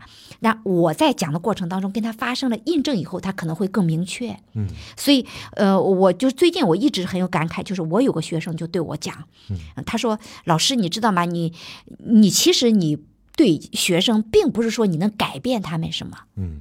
也不是说你真正可以引领什么，而是说你你是可以印证什么。嗯，所以能够在你这里得到启发的，是因为他本来就是跟你就有，他就有那颗种子，或者说他就有那一线光，他在你这里得到了一个印证以后，他可以大胆的把这个光散出来，或者把这个想法想法放放大。而跟你不在一条路上的人，你是既印证不了，你也改变不了。你对他去，你试图去对他讲，可能你就冒犯他，你就会给自己招灾。哎，当时这个孩子们跟我讲这些的时候，我豁然开朗，很通透啊。对，很通透。我就一下把我二十多年，我想我太狂妄了。我以前的时候，我就觉得每一个坐在我课堂上的学生，我都应该对他。做一些什么所谓的引领？我现在回头想，我引领了谁呀？我没有引领任何一个孩子，是他们，我跟他们一起走了。是我，我只是什么？我召集了一群孩子，我就觉得我召集了一群跟我类似的人，大家互相陪伴着，有勇气一起朝某个方向去进发了。其实文学的作用也是这样。对，就是说，只能只能渡有缘人嘛。啊，渡有缘人。那么就是，而且世界上有那么多本书，其实我们对所有书都有印。对，就是这样，互相互相寻找。对，跟书跟老师的关系都是这样。其实都是一本书，它在召集一些同类。嗯。把一些同类召集到这一本书当中，我们在这本书当中，大家的会得到一种力量，或者得到一种安慰。嗯。一个老师也是召集一个群体，你不能把所有的人都召集过来，你只能召集跟你相似的人。嗯。跟你的。心的种子跟你心中想让他们长出来的那个花，就你心中的种子是一样的，然后你们只是聚在了一起。嗯，嗯，我觉得这个是很很重要的一个启发。我以前我我会很狂妄，我以为我是领着孩子们在走，我后来我才想，哦，不是的，真正的老师不是这样的，嗯，是陪着他们一起走，嗯，而且是跟互相寻找的关系。对，他找到了你，你找到了他们，然后大家。互相印证着往前走，而且到了某个时间点，可能就是可能是反过来从学生身上吸收到非常多的能量啊，太多。我觉得我很多时候，他们有的时候说啊，嗯，杜老师你怎么样？怎么帮助学生？我说不是的，我在我人生当中遇到的每一个坎儿，全部都是学生帮我度过的。嗯，每一个挫折的时候。都是有学生帮我，当然就是说跟我有缘的学生，他们会治愈我啊，他们会指引我。呃，我以前也曾经写过一篇文章，我说我一次次在人生当中我落到尘埃里，因为有个学生他给我写留言，他在那个留言板上，那好多年前他说：“哎呀，感谢杜老师在我落下掉下尘埃的时候接住我。”当时我就很感动，我说怎么能是我接住他？其实我们是互相接住。嗯，我每次跌倒的时候也是他们接住我。嗯，这个二十多年一直是我一届。届学生，那些跟我走到一起的那些学生，他们也接住我。我说我也是被他们塑造的。嗯。其实你看，一个老师和学生的关系，就和文学和读者的关系是一模一样的。对，嗯，对，它就是这里面消解了我们刚才所所说的所有的那种强制啊，那种隔膜呀，对。而且这个东西也不是说真正你就每天得待在一起，或者说绑得多么深。对，就是心心相印，可能好多年都不说一句话，但是在关键时刻哦，他那个点上，你知道哦，我们还。在乎彼此，在懂懂懂。对对，所以，我我有时候我说，我你看我我和我学生的关系和我和我孩子的关系是一模一样的。嗯，就是我我我对我的孩子，我从来不下指令。嗯，我曾经在他。幼年的时候下过几次指令，到现在我都是后悔的，就我都对他造成了伤害，所以他长大以后我就不再对他下指令了。其实我就是陪着他走，而且我觉得，呃，真正我们健康的一个，呃，无论是作为家长还是作为老师，面对学生、面对孩子，最健康的方式，你就是陪他走，你理解他就可以了。就是你想让他走多远，你就走多远。嗯。你想让他经历什么，你自己也要经历。你只有这种互相印证，才是互相理解，才是给他的最好的力量，而不是说你给他一个自认为多么标准的答案。嗯嗯，所以我们都不是上帝。哎，感觉好像我们这个 我们的这个日用语里面对启蒙的理解就非常非常非常窄，好像启蒙就是高高高高在上，对对对。但其实启蒙是一个互动过程，对，互相启发，对，其实是最后是作用于自己。对，对吧？排除自己这个加之于自身的蒙。你就像新化运动作为一个启蒙运动，你今天来看它为什么不成功？就新化运动也是，就是他是知识分子来说啊，你像鲁迅当时的时候啊，他他爱爱这个民众的，所以呢，他来指出你们民众怎么样愚昧啊，怎么怎么怎么。但是其实你你今天来反过来看啊，我们说鲁迅先生他很伟大，对不对？但是你也要看到他的局限性啊。鲁迅的局限性就是，其实你你比如说，你就你就觉得呃阿 Q 他在那里，嗯，对啊，你你你嘲笑，那是一种生存智慧，可不可以说？就是说，对你不要用你的对感知来要求所有人。对他他的生存，他的生存的那个状态，他的生存的那个条件和什么的跟你是不一样的。嗯，你得先了解他，我们才能够给他更好的一个指引。嗯，你你你让他还没填饱肚子，你就对他说：“你们怎么不懂得要民主？”他肚子都没填饱，你就给他讲。所以他他当时的时候，民主啊、科学这些概念是不是好概念？非常好的概念。但他为什么？你像鲁迅啊、胡适他们就觉得很苦恼，他怎么就不能在民众当中生根发芽呢？因为你跟他需求的东西是不一样的。嗯，也就是说，这个东西只有从那个环境里面长出来，才有可能对茁壮。对这个天上掉下来的东西不是可能有基础的。对，所以在鲁迅以后过了十年，矛盾他们就聪明了，嗯，他们就觉得，哎，我要引导民众的话，你得先解决他的问题，我先给你谈土地的问题，先谈你的肚子挨饿的问题。嗯，你看他巴到了巴金先谈怎么从家里挣脱对我先给你谈你怎么处理你的，你先认识你在家庭里面受到的伤害，你该怎么摆脱家庭，然后你再想我怎么走向社会。嗯，就是你得先从他的处境出发，嗯，你陪他走，而不是说你高高在上，利用你自己的知识的资源，你的一些那个这个背景对他说你应该如何，你怎么能够做出这些？我们怎么能狂妄到这个程度呢？大家的成长环境都不一样，对对不对？所以，所以每个时代流行的这种文学，不管是成长小说也好，还是说这个风靡一时的作品也好，它其实都是那个时代，就是种种需求的拉扯吧。对，对对，比如说，我想问，对您来讲，就是说，您的成长过程中，你觉得哪些这种就陪伴有什么陪伴心灵的书吗？哎呀，我觉得要单独，那当然很多了。嗯就是因为我其实就是呃怎么说呢？就是我我因为我不是那种特别喜欢跟很多人建立亲密关系的那种人，嗯我就不是。我一般就是跟大家保保持友善的关系，嗯但特别亲密的关系，我也我有时候会觉得是个麻烦。嗯，就是有很多社交，我会觉得是无效社交。嗯，就是我觉得大家都保持一种友好的合作的关系，然后跟身边的人都就是友善待人，嗯，以与人为善就可以了。呃，那么所以呢，我大部分得到的呃慰藉啊，然后安慰啊，都是从书本里边嗯得到的。然后，其实在我整个成长过程当中啊，孤独的时候啊，伤心的时候，我基本上都是看书的。嗯嗯、所以你要说单抽出几本来，我还真抽不出来。嗯，哎，其实呃，这这我想起了那个叶嘉莹先生他之前说嗯的，就是他就是一就是说他跟诗词的关系就是生命，他跟生命生活的一部分。对对，生活的就是你没办法分出来说，你说哪个人哪首诗，啊，对对对对他，就是被那个东西给陶陶冶了。对，就是，呃，你你就是我是特别喜欢小说，嗯就是你你经常就我一难过的时候或者伤心的我伤心的时候我就读小说，因为写小说的人是世界上最温柔、最善良的人。最懂人性、最懂你的人，都是那些作家。嗯，就他们，当然我们说的是那些真正的那些作家啊，就是不是说那个呃不负责任的一些言情小说啊，或者或者什么给你编一个虚幻空间的，就是他这扎着就就说那种人写东西是为自己写的，对为自己写的。首先是为自己写的。他他他可以迎合你的趣味，但他是为了赚钱的。但是真正的那些作家，他们都是很痛苦的，就他在跟你呃通过写小说来跟你分享痛苦啊，分享什么，这些都是。就世界上最温柔、最体贴、最细腻的那些人，呃，所以你读他的东西，你就得到了很好的陪伴。嗯你总能在各种各样，当然你每一个不同的阶段，你读的书是不一样，但是你每个阶段你你想得到的陪伴，书里都有。嗯所以呢，我觉得每个阶段都是不一样的。呃，比如说我二十来岁的时候，嗯我最喜欢的是沈从文。嗯嗯，就是因为二十多岁的时候困惑很多，然后呢，就是自己的各种那个就是岔路口也很多，所以那个时候我读沈从文的时候，我觉得他能够。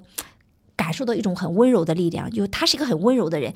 你看他写的那个《编程》啊，里面就是就是那种善良，他认为善良和柔和都是力量。就是沈从文有一种淡淡的悲哀，但同时他的生命又充满了韧性。对对对，充满了韧性，就是它其实就是中国那种柔本身就是力量，嗯温柔本身就是力量，它这个对我影响特别大。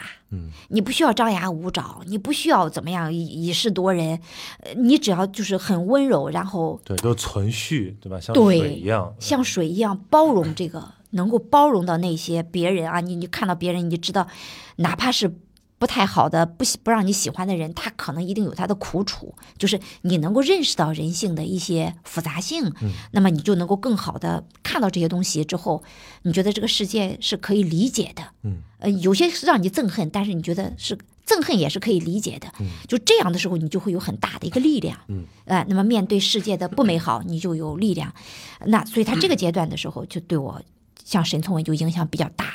那当然，呃，就是呃，像鲁迅的影对我影响也很大。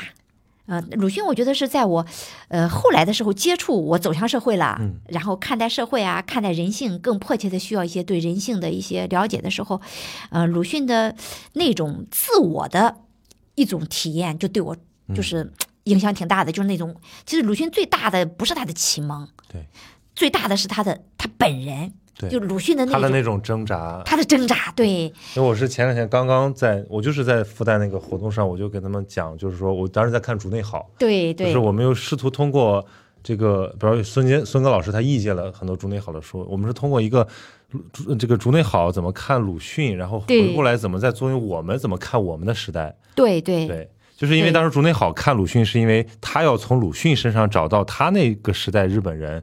怎么看待自己的一种方式，就是那种不停的拉扯，那种快速被时代抛弃，但是要迅速爬起来。对对对，鲁迅当时我在三十多岁，我最我我就是坚持自己的理想很难的时候，就是那个时候我到高校教书了，我发现高校不是我想象的，就他的游戏规则跟我想象的不一样。那个时候是很痛苦的一个阶段，就是我要坚持的东西是得不到。奖励和回馈的，就是他那个机制要奖励和回馈的点，不是你的你想追求的那个东西的时候，你这个时候就会很困惑。嗯，哎，你比方我，我很喜欢教书，嗯，我非常热爱站在讲台上面对一群孩子说话那种感觉，嗯，但是在高校里面教书恰好是。最不被最不重要的 是，他最不能给你带来利益，是要让老师们去搞科研，对吧？对对对对，很量化的一些指标。对你，你你你是越热爱讲台，你的损失越大，你就个人发展的损失越大。面对这个的时候，我特别痛苦。当时的时候，我就不知道该怎么办，我要不要坚持？我也试图跟他们用那种规则去做，但我就很痛苦。那个时候，我就读鲁迅的。杂文我就印象很深，就是读他那个过客那一篇。后来我就不停的把这篇文章介绍给我的学生。那过客里面，就是你看鲁迅，我说他最伟大的地方，根本不是说啊他怎么样像一把匕首和头枪一样扔进敌人的心脏，不是那个，而是他，你看他是怎么样来对待自己的人生的。他自己在那个过客里面就写，他说那个过客就是他自己。他说他走啊走啊，已经很累了，也看不到前方有什么希望。然后他遇到了一个老人和一个孩子，这个老人对他说：“你不要往前走，往前走就是啥都没有。”就是个坟，嗯，其实这是他很真实的对人生的体验。另外有个小姑娘对他说：“往前走吧，前面有开满蔷薇和百合的地方。”嗯，那所以他就那鲁迅的这个过客的态度是什么呢？他说：“我知道前面只有坟，嗯，我不相信前面有蔷薇和百合，嗯，但是我应该怎么选择呢？我还是要往下走，因为我只有走下去，我才能够证明我自己。”的这个这个走的这个过程，或者说我自己这个活着本身啊，对，是我自己喜欢的。对他那种对绝望的反抗，不是说我用一种更虚妄的一种信念来填充自己，而就是说我我就是他说那个什么绝望之为虚妄症与希望相同嘛，就是你把绝望都消解了之后，那你其实就不虚无了，你就只有做事一件。对对对对，所以其实鲁迅是他不是为了我实现某个结果我去做，就是说你你我明知道前面有坟，但是呢，我只有这个选择是让我自己觉得最有意义的，那你就走下去吧。嗯，所以我觉得那个时候我读了过客以后，我就觉得哦。我就说，那就我就不管了。嗯，我喜欢做，我不能那么拧巴，我活得太拧巴了。我那我就我我要按我自己的方式。那我喜欢做什么，我就做什么。就这种精神力量，它可不是说你听了一个什么经验介绍就能来的。对对对对，所以你就得到这种力量，你才能够坚持自己想做的事情。嗯，哎，所以我觉得这就是我们在不同的人生阶段可能会得到的。对我们前两天开一个玩笑，我在那个蔡崇达家聊天然后他他说他这个他的编辑跟他说的啊，他说他说现在年轻人喜欢做那种帖子，就推荐书嘛。他新出了本小说叫《命运》，啊，然后他说现在这个命运跟什么书一起被推荐呢？跟余华的《活着》和莫言的《生死疲劳 》。我说为什么呀？他说你看这三个名字，苦大仇深，而且就是那种我们已经不是在说这个。就是之前有平凡的世界那个年代，对吧？然后中间有一个非常就是激情勃发，包括我们还经历过这个韩寒、郭敬明那个所谓小时小时代的那个阶段。到了现在就是活着，生死疲劳。我说我说我说确实，这个这个也读客做的嘛。就我说这个太太聪明了，就是你看名字就知道很很好卖，因为大家就是这是我们的感觉，感觉对，大家有一种就是内在的疲劳，对对。就是被这个时代太多的东西给冲刷过后，你自己其实，因为我们今天聊了很多这个自我，聊了很多这个很高高昂的东西，但其实我觉得，在一个低能耗的一个年代，呃，这些东西就很奢侈，它必须是有元气饱满的人，他才能够理解吧，我甚至我觉得。但其实呢，这个就是破解死循环的一个密码。嗯，就是我们现在是个死循环。嗯，这什么叫死循环呢？就是，呃，社会给我们提供了一个成功的模式。嗯，然后大家呢就。按照这个成功的模式啊，或者说所谓的生呃安稳安全的生活的模式，他给了你很多模式，那大家就要去迎合他这个模式。嗯，但是你迎合一个模式的时候，你就会失去自我。你不敢坚持自我，于是你就进入了那个大家认为很好的模式。但是你会发现，你进去，你才会发现，你进去之后，你就会觉得没意思。嗯，你你你拼命的，你好像说在一个自己不喜欢的领域里面，你很忙很忙，但是你越忙越就生死疲劳了。对，就就很没有意思。但这个跟做自己喜欢的事情是不一样的。我喜欢。那么，比如说，我就举个简单的例子，比如我喜欢教书，嗯，那么我不停的备课，这个也很枯燥的生活，不停的修改，不停的，但是我觉得乐在其中，嗯，所以，我这个什么很忙碌，但我忙碌的很开心，是。但是如果我不喜欢教学呢，我我改每一个，我我每四十五分钟每一秒都是痛苦的，我要看着表，对，怎么还有十分钟？怎么还有十五分钟？哎，他就会很痛苦。那所以你各行各业都这样，你做的事情是不喜欢的，嗯。你的所有的忙碌都是痛苦，你所有的进取都是卷，嗯，就都会很内耗，嗯，为什么呢？不是说别的，是因为你不喜欢，是。因为你是当初选择的时候你就选择错了，你你进入到了一个别人认为好但对你不合适的，对，那你反过来，我就只好就追求什么的，哎呀，我就觉得活得好难受啊，好难过啊，哎，那我就更加什么呢？我更加觉得生活绝望了，那许我不敢挑战。但其实正好是，那你这个死循环就不停的就下去了。所以说，这个做好选择的这个基础是认识自己，这并不是一句鸡汤，对吧？对对对，恰好是，假如你你想解脱这种什么生死疲劳的怪圈，对吧？嗯，那你其实就更应该有勇气给自己。拯救出来，哎，怎么拯救出来？那当然说，第一个我没有办法不谋生，对不对？哎，你可以谋生啊，但是就像很多孩子问我，老师，我进入了一个职业，这个职业的确稳，收入很稳定的，但是呢，我很不喜欢，嗯，我应该怎么办？呃，但是我身边有很多人，他们还在，就是我有，我就是卷的很厉害啊，我自己也会怎么样？我说，如果他足够你，如果这个行业是你不喜欢的，但能够给你提供稳定的生存，你暂时还没办法解脱，那么你不妨在这儿待下来，嗯，但是你别跟他们卷，是你不喜欢的，你别跟他卷，就好像说我在高校里面，我要想。这个就是比方写论文啊，然后搞国家专那搞国家课题啊，这这条路对吧？哎，这条路是最受欢迎一条路，对自己最有利的路。但是你不喜欢，你不喜欢就别给人家卷嘛。嗯，哎，反正你能够达标就可以了。这种状你不喜欢的工作的原则啊，也这个规则，你就做到达标就可以了。然后你把你剩下的精力给自己创造一片属于自己的小园地。嗯，像种一棵。小苗一样，你慢慢的培育你这个苗。我说村上春树也是这么干的呀，对对吧？哎，你把它它长成大树了，你就可以把你不喜欢的那个彻彻底摆脱了。如果不能长成大树，它也可以化解你在你的那个谋生领域的痛苦。对，它可以起到一定的缓冲。就按我的说法，就是给自己一点小泡泡。哎，对对，那个小泡泡虽然你也知道是虚幻的，但是它可以让你那一瞬那那段时间安定。就像好像比如说跳到大海里面的那种孤立无援吧，然后觉得要完了要完了要完了，哎，这个时候可能飘来一个木板，然后这个时候你发现好像还有几个跟你所谓知音吧，对吧？你可以互相慰藉一下，这个抱团取暖一下。虽然你也知道这个东西不是最终的拯救，你还在等那艘大船来，可是你可以有活活下去的信念了。对，对，他就你可以暂时的，你不会被那个枯燥的、无聊的、疲惫的东西给淹死。对，你可以有一个。就是我们有一个斜杠的概念嘛，嗯，那个斜杠就是其实是可以自救的，就一个是救你的心情，它初级阶段是救它这个初级意义是救你的心情。你像我们现在有很多年轻的老师就非常聪明，嗯，他们就会给自己搞很多斜杠，嗯，他们呃有唱京戏的，有画画的，有弹琴的，他就会让他的一些压力得到一个缓解，他就不会把注意的时候跟那些。拼命的死卷，因为你在高校里面卷也是没有止境的卷啊，哎，那么他可以得到自己的一个精神的满足满足的一个一个空间，而且你有了这块横板，你你初级的意义是拯救你的心情，嗯。但还不止这个，你把它培育好了，它也会可能就，成了一个它就是成了一个船了。对。对，它就是成了一个船了。可能就是说，你们这个这个这个这个浮板上越来越多，最后大家就建造了嘛。对对世界在下沉，我们在建造。对你自己就创造出一个属于自己的一个世界。对，因为我觉得您说的这个比较实在，就与其就是说非常那种锋利的来强调二元，其实我觉得大家也听不进去。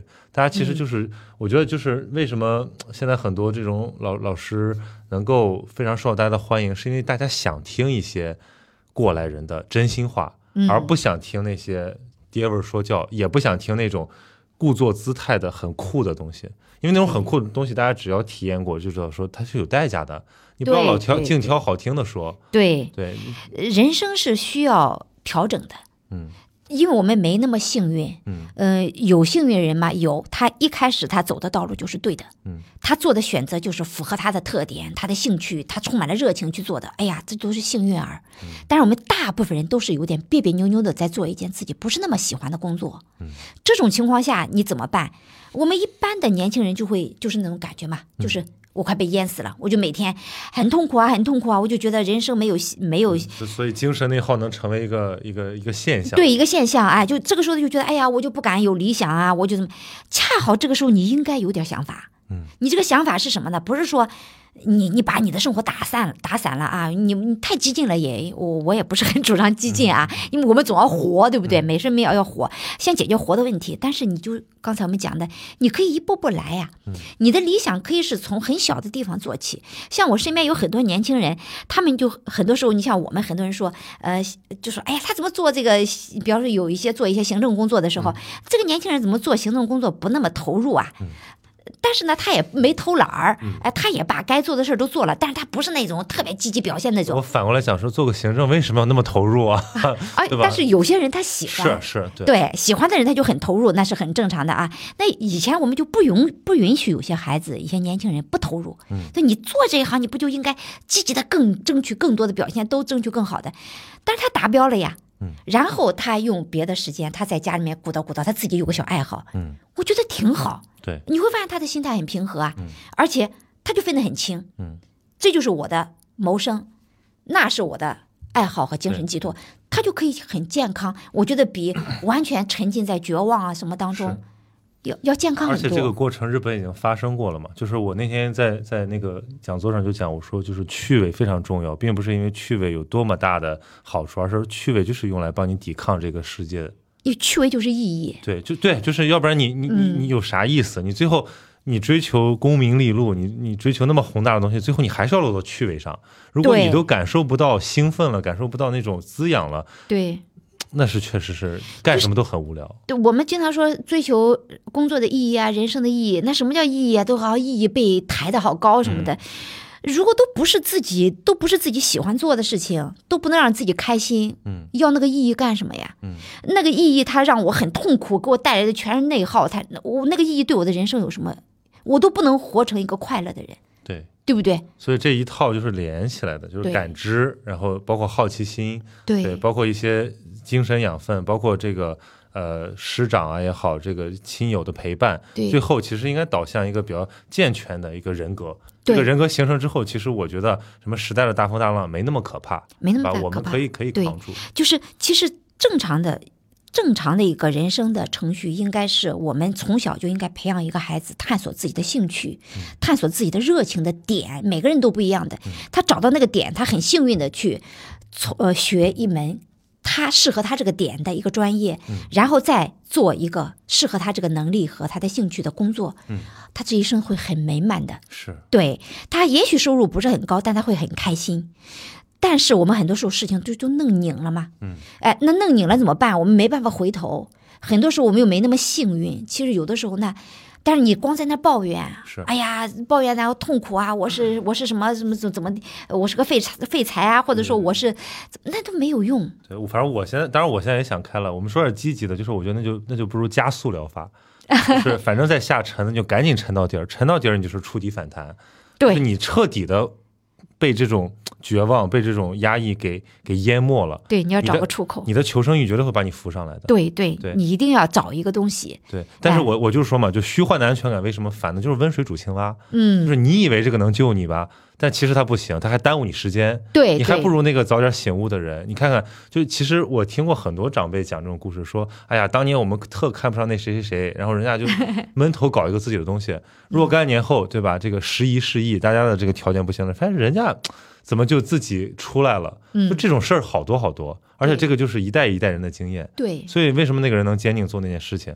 是因为他自己有内驱力，或者说他有趣味。对，实际上就是说，当很多年轻人，如果你觉得，呃，你有一份稳定的工作，或者你有一份也是能够赚钱的工作，但是你不开心的时候，这其实是你人生当中又一个关键的时刻到来了。对，相当关键。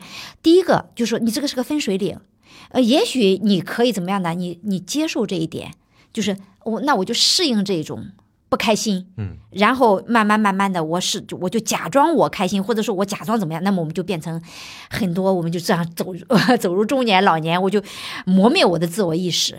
接受这个现实，但如果你觉得我很痛苦，其实这是个好事儿，就是你不接受，那就是醒来的这个前夕。前夕，对这个时候，其实你你不应该在这个地方卡太久，嗯，你你得把自己给救出来。对，所以我其实我也觉得空窗期是一个，甚至说从长远的成长前、嗯这个阶段来讲是个好事情。是个好事就情，空窗期其实正是变化发生的时候，对。然后而且你因因为你很迷茫，所以你应该是狂吸收营养。对对对你你就是在追问最强烈的时候，对，哎对，你就好像说，当你很迷茫的时候，然后你又觉得很对生活感到很不满意的时候，这都是机会。嗯，这个时候就是你翻检自己的生活。嗯，你不要去想过去遗憾，哎呀，我过去那都没有办法修补了。嗯，你就说我现在在我目前的这个状态下，这个台阶上，或者说在这个环境下，我还能怎么样来拯救我自己，嗯而不是只是抱怨。嗯，这在我成长过程当中，我觉得我最好的朋友就是我自己。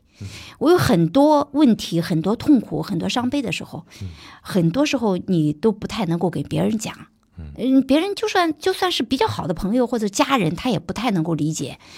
这个时候，但是我觉得我可以跟我自己谈。嗯，所以我在我最痛苦的成长期，就是二十多岁到四十岁之间吧，我大概写了很几十本日记。嗯，就是那日记里面，我的日记不是说记录每天天气什么什么，都是在我很痛苦、很伤心的时候，我就在日记里面。就是自我剖析、自我对话。对对对对，有的时候，我我我我就特别困难的时候，我就把我当成另外一个我，我我我会写我自己的名字，嗯，我就跟我自己对话，嗯，你今天为什么难过啊？嗯，我就帮他分析，我来帮你分析，就用通过这样的自我的一个沟通的方式，其实你会发现，您这个其实就是认知行为疗法。啊就只是对象不一样。对，就是跳出来，就跳出来，对，你可以跟自己。很多人说，哎呀，我我找不到一个朋友，然后那没关系，你还有你自己呀、其实你这样的话，就是在这样的一个跟自己沟通的过程当中，你会跟自己建立亲密关系。是你不只是说向外寻求帮助对，很多时候真正可以帮助自己的只是自己，能跟随自己的也是自己。呃，最了解自己的也是自己，而且你这种跟自己对话的过程当中，你对自己的了解也是不断的在加深的，对自己的感情也是在加深的。对对，你会很爱惜他，因为很多时候我们都是情绪化的在认知自己，从来没有认真的跟自己对话过。你真正跟自己认真对话的时候，你跟他分析的时候，哎呀，我把我自己当成一个朋友来对我讲话，我就像看镜子当中的另外一个我一样。你会看到，哎呀，他好不容易啊，我就会很怜悯他。哎呀，你知你道怎么爱护自己。对你，其实我才发现，哎呀，你很不容易啊，你很难。呃，你你遇到了什么事儿？你遇到了什么样的糟糕的人？然后你遇到了这样的一个坎儿，然后你就对他这样讲话，然后你你其实你会更和解，跟自己更和解，你也更能接纳自己。你就会，我们经常说，哎呀，像母亲呵护孩子一样呵护某个人，你也可以像母亲呵护孩子一样呵护自己啊。我经常在写日记的时候，我就觉得我我很爱自己，我很呵护他，我就觉得这个脆弱的在哭泣的我，嗯，我就像一个大鸟一样张开翅膀，我要呵护它。呃，在这个世界上没有其他人可以帮助他、呵护他，但是我可以呀、你你在这个时候你不会验证自己，但是你反过来你不跟自己对话，很多时候就是朋友帮你，你会发现我们也有的时候也帮帮助过一些别人，你好像把他劝通了，他第二天他又 emo 了，是对吧？那就是他没有一个内在的解决。要治治标不治本的。哎，对，你要想治这个治本，你得跟自己进行彻底的对话。所以，我我也是在心理咨询里面就学会了 跟自己对话这个。对对。然后我我当时甚至觉得，就是心里其实有一个自己，就像一个绝望呼嚎的小孩一样。对对。就你从来没有关注过他。没有关注你，你你很多时候你你你说哎，我我是个善良的人，我同情这个同情那个，你为什么不同情你自己呢？对，而且我是后来自我分析，就是说，其实很多时候，比如说你突然看到听到一首歌，或者看到一个什么东西，你就非常非常触动。对，那那个根本性的是一种自怜。对对对，就是其实你是作用于某种自我的感受。对对。那你达到共情了，说明你已经有那种感受了。对，然后你要应该想那种感受从哪里来，然后你开始自我探索。所以我现在很怀疑怀念以前那种怎么说有一点点匮乏感的时代。我在读一本书，我在打发无聊的时候，我是跟自己相处在一起的。对对。我突然发现，就是长大了，然后身边你看有好多电子设备，好多好丰富的人，在活在大都市里面啊，不是在不是在那个小地方的时候，我突然觉得好吵啊。嗯。我自己去哪儿了？就是。开始倾向于向外界寻找一点安慰，或者说一点点替代品。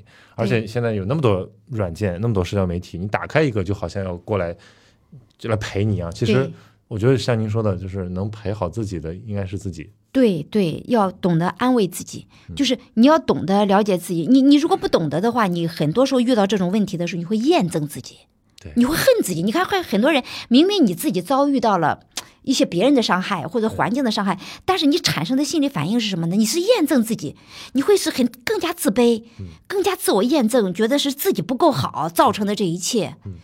这就是你，你对自己很粗暴嘛？你必须把这个给打破，你要抽身出来，然后看自己，你审视自己。我有时候说，哎呀，是的，你做的不够好，但是。我可以原谅你这个不好，因为我知道你是怎么样一步一步走过来的。嗯，哎，你曾经在你的成长过程当中，你遭遇过什么？嗯，哎，你得到过很多不公平的对待，然后你有有这样的心理反应，我是可以理解的。但是我告诉你，这是不对的。就这样慢慢劝自己，给自己在日记当中慢慢的对话，然后你就会觉得，哎呀，你就可以摆脱掉那种自卑的感觉。嗯。就是自卑是什么呀？自卑是非常非常盲目的一种自我认知，就是你在外面一碰壁你就自卑了，你就觉得是你不好。嗯。但很多时候我们这样来判断自己的时候，是因为对自己缺乏基本的同情。我们只觉得自己对抗外在的时候失败了，你没有看到你已经是怎么走到今天的。嗯。是很艰难的，非常艰难的。你理解自己的艰难，我是如何一步一步，我多不容易，我走到今天，然后我现在不够完美，那不是很正常吗？然后这个时候你就可以达到对自己的和解，所以你才能够真正说，呃，你你受挫了或者怎么样，这是因为这个世界不完美，嗯，然后你受到了不公正的待遇，是因为人性不完美，这跟你自己没有关系，你为什么要验证自己呢？所以很多时候我们会看到，我们经常说一句话，把别人的过错用来惩罚自己，嗯，为什么我们会做这样的事情？很多人都做这样的事情，明明是别人不对，但是我们会一直在折磨自己。因为我们没有跟自己对话，嗯，呃，你你你没有看到自己的很多，就是你如果能够把自己变成另外一个自己去看自己，嗯，哎，你看他是怎样一步一步走过来，哎，我我记得我有的有有有有一次我遇到比较大一坎儿的时候，我就安慰自己，我说你已经很不容易了，哎，你从一个那么小的一个小女孩，这一路走来，然后。一关一关一关，你从来不是特别的优秀，但是你每一关都没倒下。嗯，你也遇到过很多打击，我也遇到过非常多的打击，像高考失败呀，啊，我曾经站在河边想跳河，不想活了。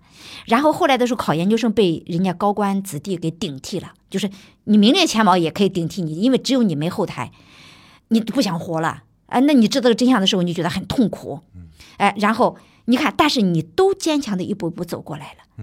嗯。你没有任何身份，你没有任何资源，你是平民的孩子，你能够走到这一步，呃，如果你受到一些不公正的待遇，你看你这样慢慢的梳理梳理，哎呀，你就会觉得说，嗯，哎呀，这个小孩子还是挺好的，哎，然后你就会学会理解自己，嗯，你就不会是自我惩罚，永远对自己不满意。对我前两天我想了一个事情。其实我还没没讲过这些，但是您刚才说的这段我特别特别共鸣，就是我突然想到，就是我终于认清了一件事情，嗯，关于自我认识，就是我我是庶民，嗯，就是这件事情，嗯它可以解释，比如说我跟家庭的这种拉扯，包括我嗯对自己的，就因为它它是它是一个非常中性的东西，嗯。它是它给我带来的积极方面，让我非常上进，非常独立，嗯。然后非常会照顾自己。嗯。那这个负面的东西，可能就是说我有一种隐隐的自卑，嗯。或者说一种压力感，嗯。就是这是你野心的反面嘛？要不然你为什么要这样？或者说你很你很在意一些对。呃人的看法，对。对，然后。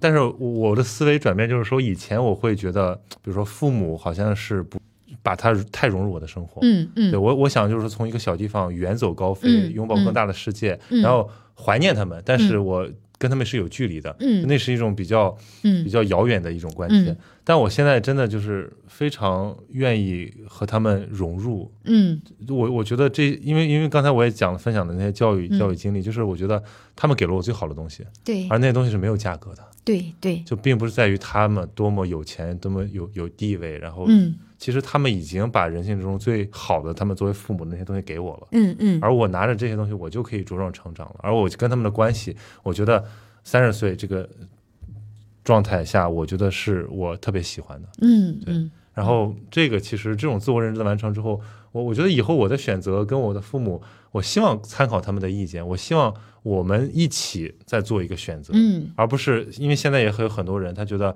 它是一种二元对立的关系，对对。对，为了要摆脱某种控制而其实是一个两伤的局面，对，对嗯。所以这种这种这种自我理解，或者说跟跟代际之间的和解，呃，会让我觉得我能做出一个真实的选择。对对，就是自我认知是个起点。你如果把自己的成长你都能够理解了，你会发现你的共情能力就真正的长出来了。我们往往说，呃，共情能力是什么呀？就是哎呀，对别人很善良，理解别人。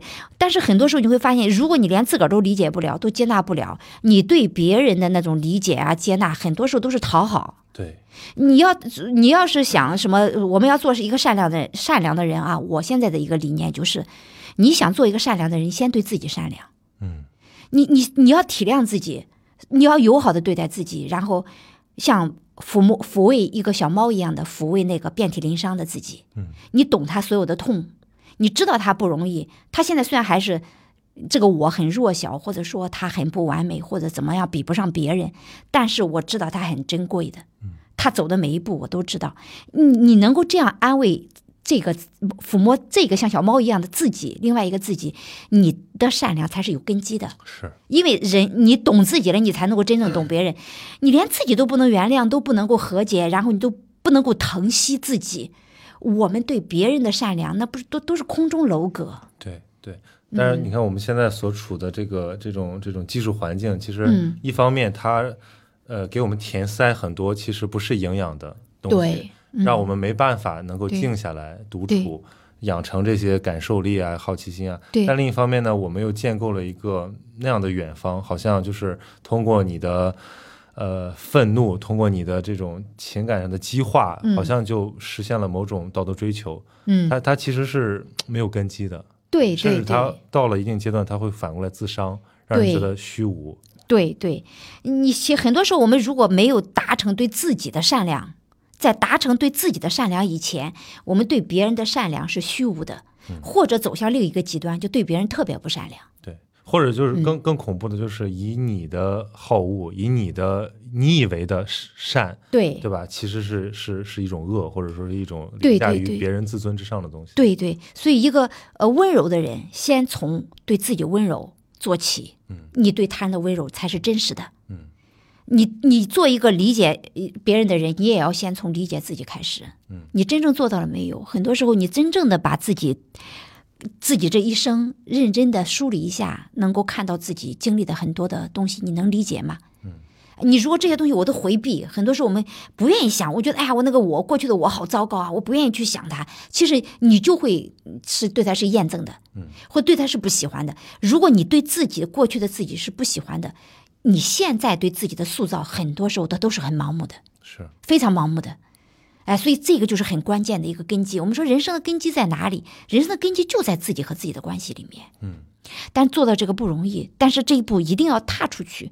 我我觉得我做到这一步，我也是三十多岁我才做到。嗯，所以其实也不能要求说大学生就得啊对那么通透。对对对 对但，但但是我很希望年轻人能够知道这一点。我说我很晚，那是因为没有人给我讲过这个道理。嗯所以我们我接受的教育不是这样的，没有任何人给我讲该怎么处理自我的关系。你接触到的都是你怎么处理跟别人的关系。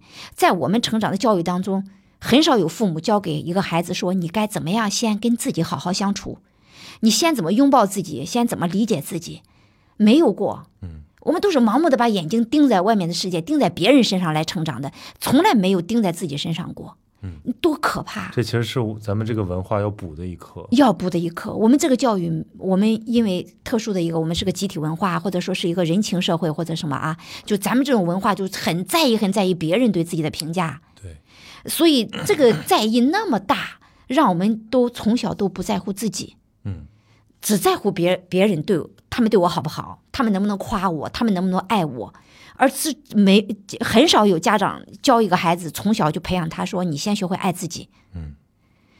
嗯正确的爱自己，而不是说那种自私的那熊孩子那种爱自己，对吧？对你正确的、理性的爱自己，温柔对自己温柔以待，这个教育都是缺失的。对，嗯，就说白了，就是今天聊选择。那你说白了，这选择是谁的选择？不是时代的选择，家庭的选择，那是你的选择。对就是你自己要什么样的东西，你自己要承受怎么样的付出对和风险，对这是我们要今天在讨论的事情。那这一切的一切的前提都是自我认识。对，自我认识，包括人生的规划，其实也就是很多时候就是不要做很空泛的，就是围绕着自己来做的规划，它一定是靠谱的。嗯就是围绕你自己的对自己的能力的把握啊，自己的兴趣的把握，嗯呃，包括你对自我的想象，对你这样做出来的规划，它才是靠谱的。对，而且嗯就是如果你很关注自己的感受、自己的成长，其实你就就是怎么说，进一寸有一寸的欢喜，你不用太跟别人比。对外界的压力当然要接受，可是对。不要把那个当成全部。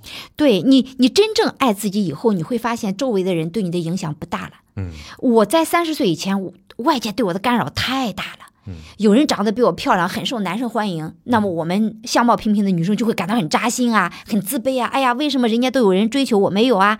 你这种自卑是有女孩子当中很常见、啊。有些人特优秀，哗哗的写文章啊，然后呃怎怎么怎么有成绩，你也会觉得很扎心。然后别人夸你啊，你会觉得很开心，因没有人夸你，你又觉得很挫败。就是你做的每一件事儿都是为表演给别人看的，都是给为了博得家长的高兴啊，为了博得亲戚的夸奖啊，或者博得其他什么人的一个赞扬，你都是这样来生长的，所以你就会这种活法其实是非常痛苦的，嗯，你就会，那你所有的注意力都在别人身上，你根本就不是为你自己活的，你就是为别人活的，对，因为他们在控制你，他们人家没想控制可对，它是一种无形的无形，你没想，人家不想控制你，但是你打开门让这些人走进你的生活，变成你的上帝，因为你在意他们呀，你把他们供奉成你的上帝了。但是你要摆脱这些上帝不容易，那你得必须来一次自我的这样的一种自己跟自己的这样的一种关系亲密关系的建立。这个世界上只有一种亲密关系是值得建立的，就是自己跟自己的亲密关系。嗯，其他的任何的亲密关系都是无法保障的。嗯，友情、爱情，包括亲情，都是不好保障的。只有自己跟自己的这一组亲密关系是最最重要的。你你有了这一组亲密关系之后，你是不害怕孤独的。对，你不在乎你有没有朋友，你不在乎别人夸不夸你。我到了三十岁以后，我就不太在意这些东西了。就是我慢慢的跟自己建立亲密关系以后，我就觉得我很享受跟自己在一起，跟自己并肩作战。我照顾我自己的情绪，我照顾我自己的兴趣，我为了自己的特点，我愿意不在乎那些外在的评价或者外在的一些激励的奖励的机制，因为我让我自己很开心。嗯，我觉得我活着，我让自己开心是最重要的。你你否则我拧拧巴巴的过，我是为了什么呢？我可能得到很多说，哎呀，人家都羡慕我，人家怎么样，但是我自己不喜欢，嗯，那就很没有意义。对，哎，所以这个是很关键的一关。呃，你这一关实现以后，你会发现世界突然就会变得非常的开阔，就是那些影响你的人，他们突然都被你屏蔽掉了。对，哎，而且你也不太需要他们了。所以，呃，我现在也是把朋友圈关了，我其实我也是朋友圈关掉了，嗯，呃所以你就你的世界就会很安静。所以当然有很多人，我们这不是攻击朋友圈啊，大家因为每个人个性特点都不一样，就是你可以是这样的一种方式，这种方式你完全可以过得很好。嗯所以这个就是我觉得我们的自我发展当中、人生发展当中非常重要的一关，就是建立这个。嗯嗯，其实这个是建立在您自己的这个人生经历和这种这种研究啊、教学的体验之上的，所以它是一个很实的东西。嗯，它不就是我觉得，我觉得自我最好的东西，说那是你自己长出来的东西，呃，不太容易浮动。对，所以再怎么变，再怎么被挤压，你那个自我已经长成了，它就在那儿。对对，你的抗拒就是你那个韧性会变大。对，嗯，对，所以我就最后我就说，因为我觉得这个大部分可能听众都不知道这个，我就一点一点考据批，就是因为我 我看到那个我给你那个提纲里面写了嘛，就是那个当时八零年的时候，中国青年讨论这个人生意义问题。说人生的就那篇文章是一篇署名为这个潘晓的人的来信，然后叫人生的路啊怎么越走越窄，然后这个就后面就引发了全国的一个大讨论。我不知道当时杜老师有没有什么感感觉，反正嗯我们现在看就人生的路啊怎么越走越窄了，肯定是很多人的心声。你看八十年代他们就讨论这个问题，说明什么呀？其实，在任何一个时代里面，大家都有一个共同的困扰：人生的路为什么越越越走就越窄了？嗯。他每一代都是这样啊！我二十岁的时候，我有很大的一个幻想，我后面我我为什么我的人生都好像这些变得很很很很窄很窄？那就是其实一个关键点嘛，就一代一代人重复着同样的一种人生的模式啊。二十年代有很多野心，呃，就二十岁有有很多野心，三十岁以后就被社会规训了嘛，然后你就不敢释放自己的野心了，那你当然你的你的就是自我想象就变得很单一了。你你看你二十岁的时候，我经常问我的学生，我说你看你二十岁，你对自己的想象。有多少想象？你应该有很多想象，因为你你人生当中有很多可能性。这是可能是最宽的那个时候。对，二十岁其实是最痛苦，因为它是最宽的。对，哎，但又是最没有能力的时候。最没有能力的时候，对对，所以他很痛苦，就在这里，但他很可贵。嗯，哎，那到了三十岁以后，开始接受现实了。嗯，那么。我很多想象我都放弃了，对，就从从一百个选择变成了三两三个选择。啊，对对对，那这个这个情况又都不一样。那如果说你是从一百个选择里面找到了自己最适合自己的，那你这条路不会窄的，嗯，你会走得很好。但大部分是因为我们是无奈的、被动的被社会选择了，而不是我们自己选择。就被挤到那条被挤上去了，被挤到那条康庄大道。对对，不是自己选的。我们很多时候不是自己选的，是被挤上去了。对，你挤上去了，你这条路当然越越走越越窄了呀。对，反正我的答案就是说。只要这条路就是你有欣赏过程的这个欣赏风景的能力，那就是蜿蜒曲折的路，那也是一蜿蜒曲折蜿蜒曲折的窄路，那也是一条就是非常美妙的路。对，任何一条路，哪怕是被社会挤挤上去的那条路，我我个人体会啊，你只要抓住这个关键点，你的路都不会窄。那就是无论我的处境是理想的还是不理想的，但是我一定想尽各种方方法长出我更多的能力来。嗯。这就你的路就不会窄，嗯，你要不断的不断的提升自己的能力，这是一种自强不息的一种态度。对，就是不断不断增加自己生存的一个能力。我们不说那些高尚的东西啊，就说自己的生存能力，嗯，不断不断的长。其实你有很多能力，就就好像说，我说我我我我二十二三三十岁的时候，我不知道自己的能力是什么，我到了四十岁，我觉得哦，我有教学能力，嗯，啊，我可以认证我有教学能力。然后我慢慢的我说哦，也许我还有。写写作的能力，嗯，也许我后来我就发现，我到了五十岁以后，我发现啊，我还有可以拥有更多学生或者说更多朋友的能力，我还可以到社会上去讲讲课。以前我就是在校园里面面对自己熟悉的学生，我觉得这是我的能力，嗯，敢不敢走上社会，我认为自己是没这个能力的，嗯，但是我现在我觉得你努力去长，你还是可以长出这个能力来，嗯，所以。这就是什么呀？你你要不断不断不断探索自己的这个能力，让自己更多一点能力，让自己已经有的能力更强大一点。嗯，很多时候我们在生活当中会遇到很多的困境，很多人说：“哎呀，我害怕我人生当中有小人啊，我的工作环境不好啊，或者怎么怎么样，我应该怎么办？我要怎么防防着别人啊，或者怎么样？”其实都不用。嗯，我们这一生一定是不顺利的，但是你能够抗风险的方式只有一种，变得更强大。嗯，你只有变得更强大，你才有出路。是，就是人际关系很糟糕的情况下更是如此。你说，哎呀，很多人排挤我，很多人怎么怎么样毁灭我，你怎么办？你你收敛自己是不对的。对，哎，我收敛自己，那我对，你就其实就是强弱对比嘛。对，应该自己强壮起来，让他不敢欺负你。你只有变得更强大，才是才才是活路。那你就变得更强大吧，强大到他根本没有办法再再干扰你的时候，你看。你的路就变宽了，嗯，所以只有能力可以救我们。对，所以我觉得这个是因为我们这是我们希望就是很多，比如说在在校的同学，或者说刚毕业的同学能听到，是因为呃，我们也不是说要教什么，或者说 就是还得感想，而且对我觉得杜老师分享特别真诚，就是让我也非常受益，就是这个其实是一种自我反思的过程。那我们说出来了，这是我们自己的经历。至于你听到什么，得到什么，我觉得那是你自己的获得，对吧？然后呃。最终，我们是希望说，大家应该是有一种精气神儿。这个精气神儿是让我们的生活变得更好，让自己的人生选择变得更好，就是问心无愧，并且能够滋养自己，而不是说，呃，空耗。所以我我当时写的这个题目叫“我说怎么区分这个居安思危和这个精神内耗”，这其实就是很差别很大的。你对于这个。这个这个这个积极的人生来讲，其实那种困境、那种暂时的困顿和空白，可能就是他下一个方向、下一个选择诞生的机会。对。但如果你把时间真的都花在这个我们叫虚妄的安全感上，那可能真的是得不偿失。对我，我觉得年轻人需要知道两件事情啊。嗯。第一个就是刚才曹宁说的，就是不要空耗。嗯。空耗就是说我我我又在那躺着，就我们有一句话。就我躺又躺得很难受，然后我卷我没没有躺平，对躺不平卷卷不动，对对对，这个这个状状态必须得给他干掉，就是不能在这个状态里面耗太久。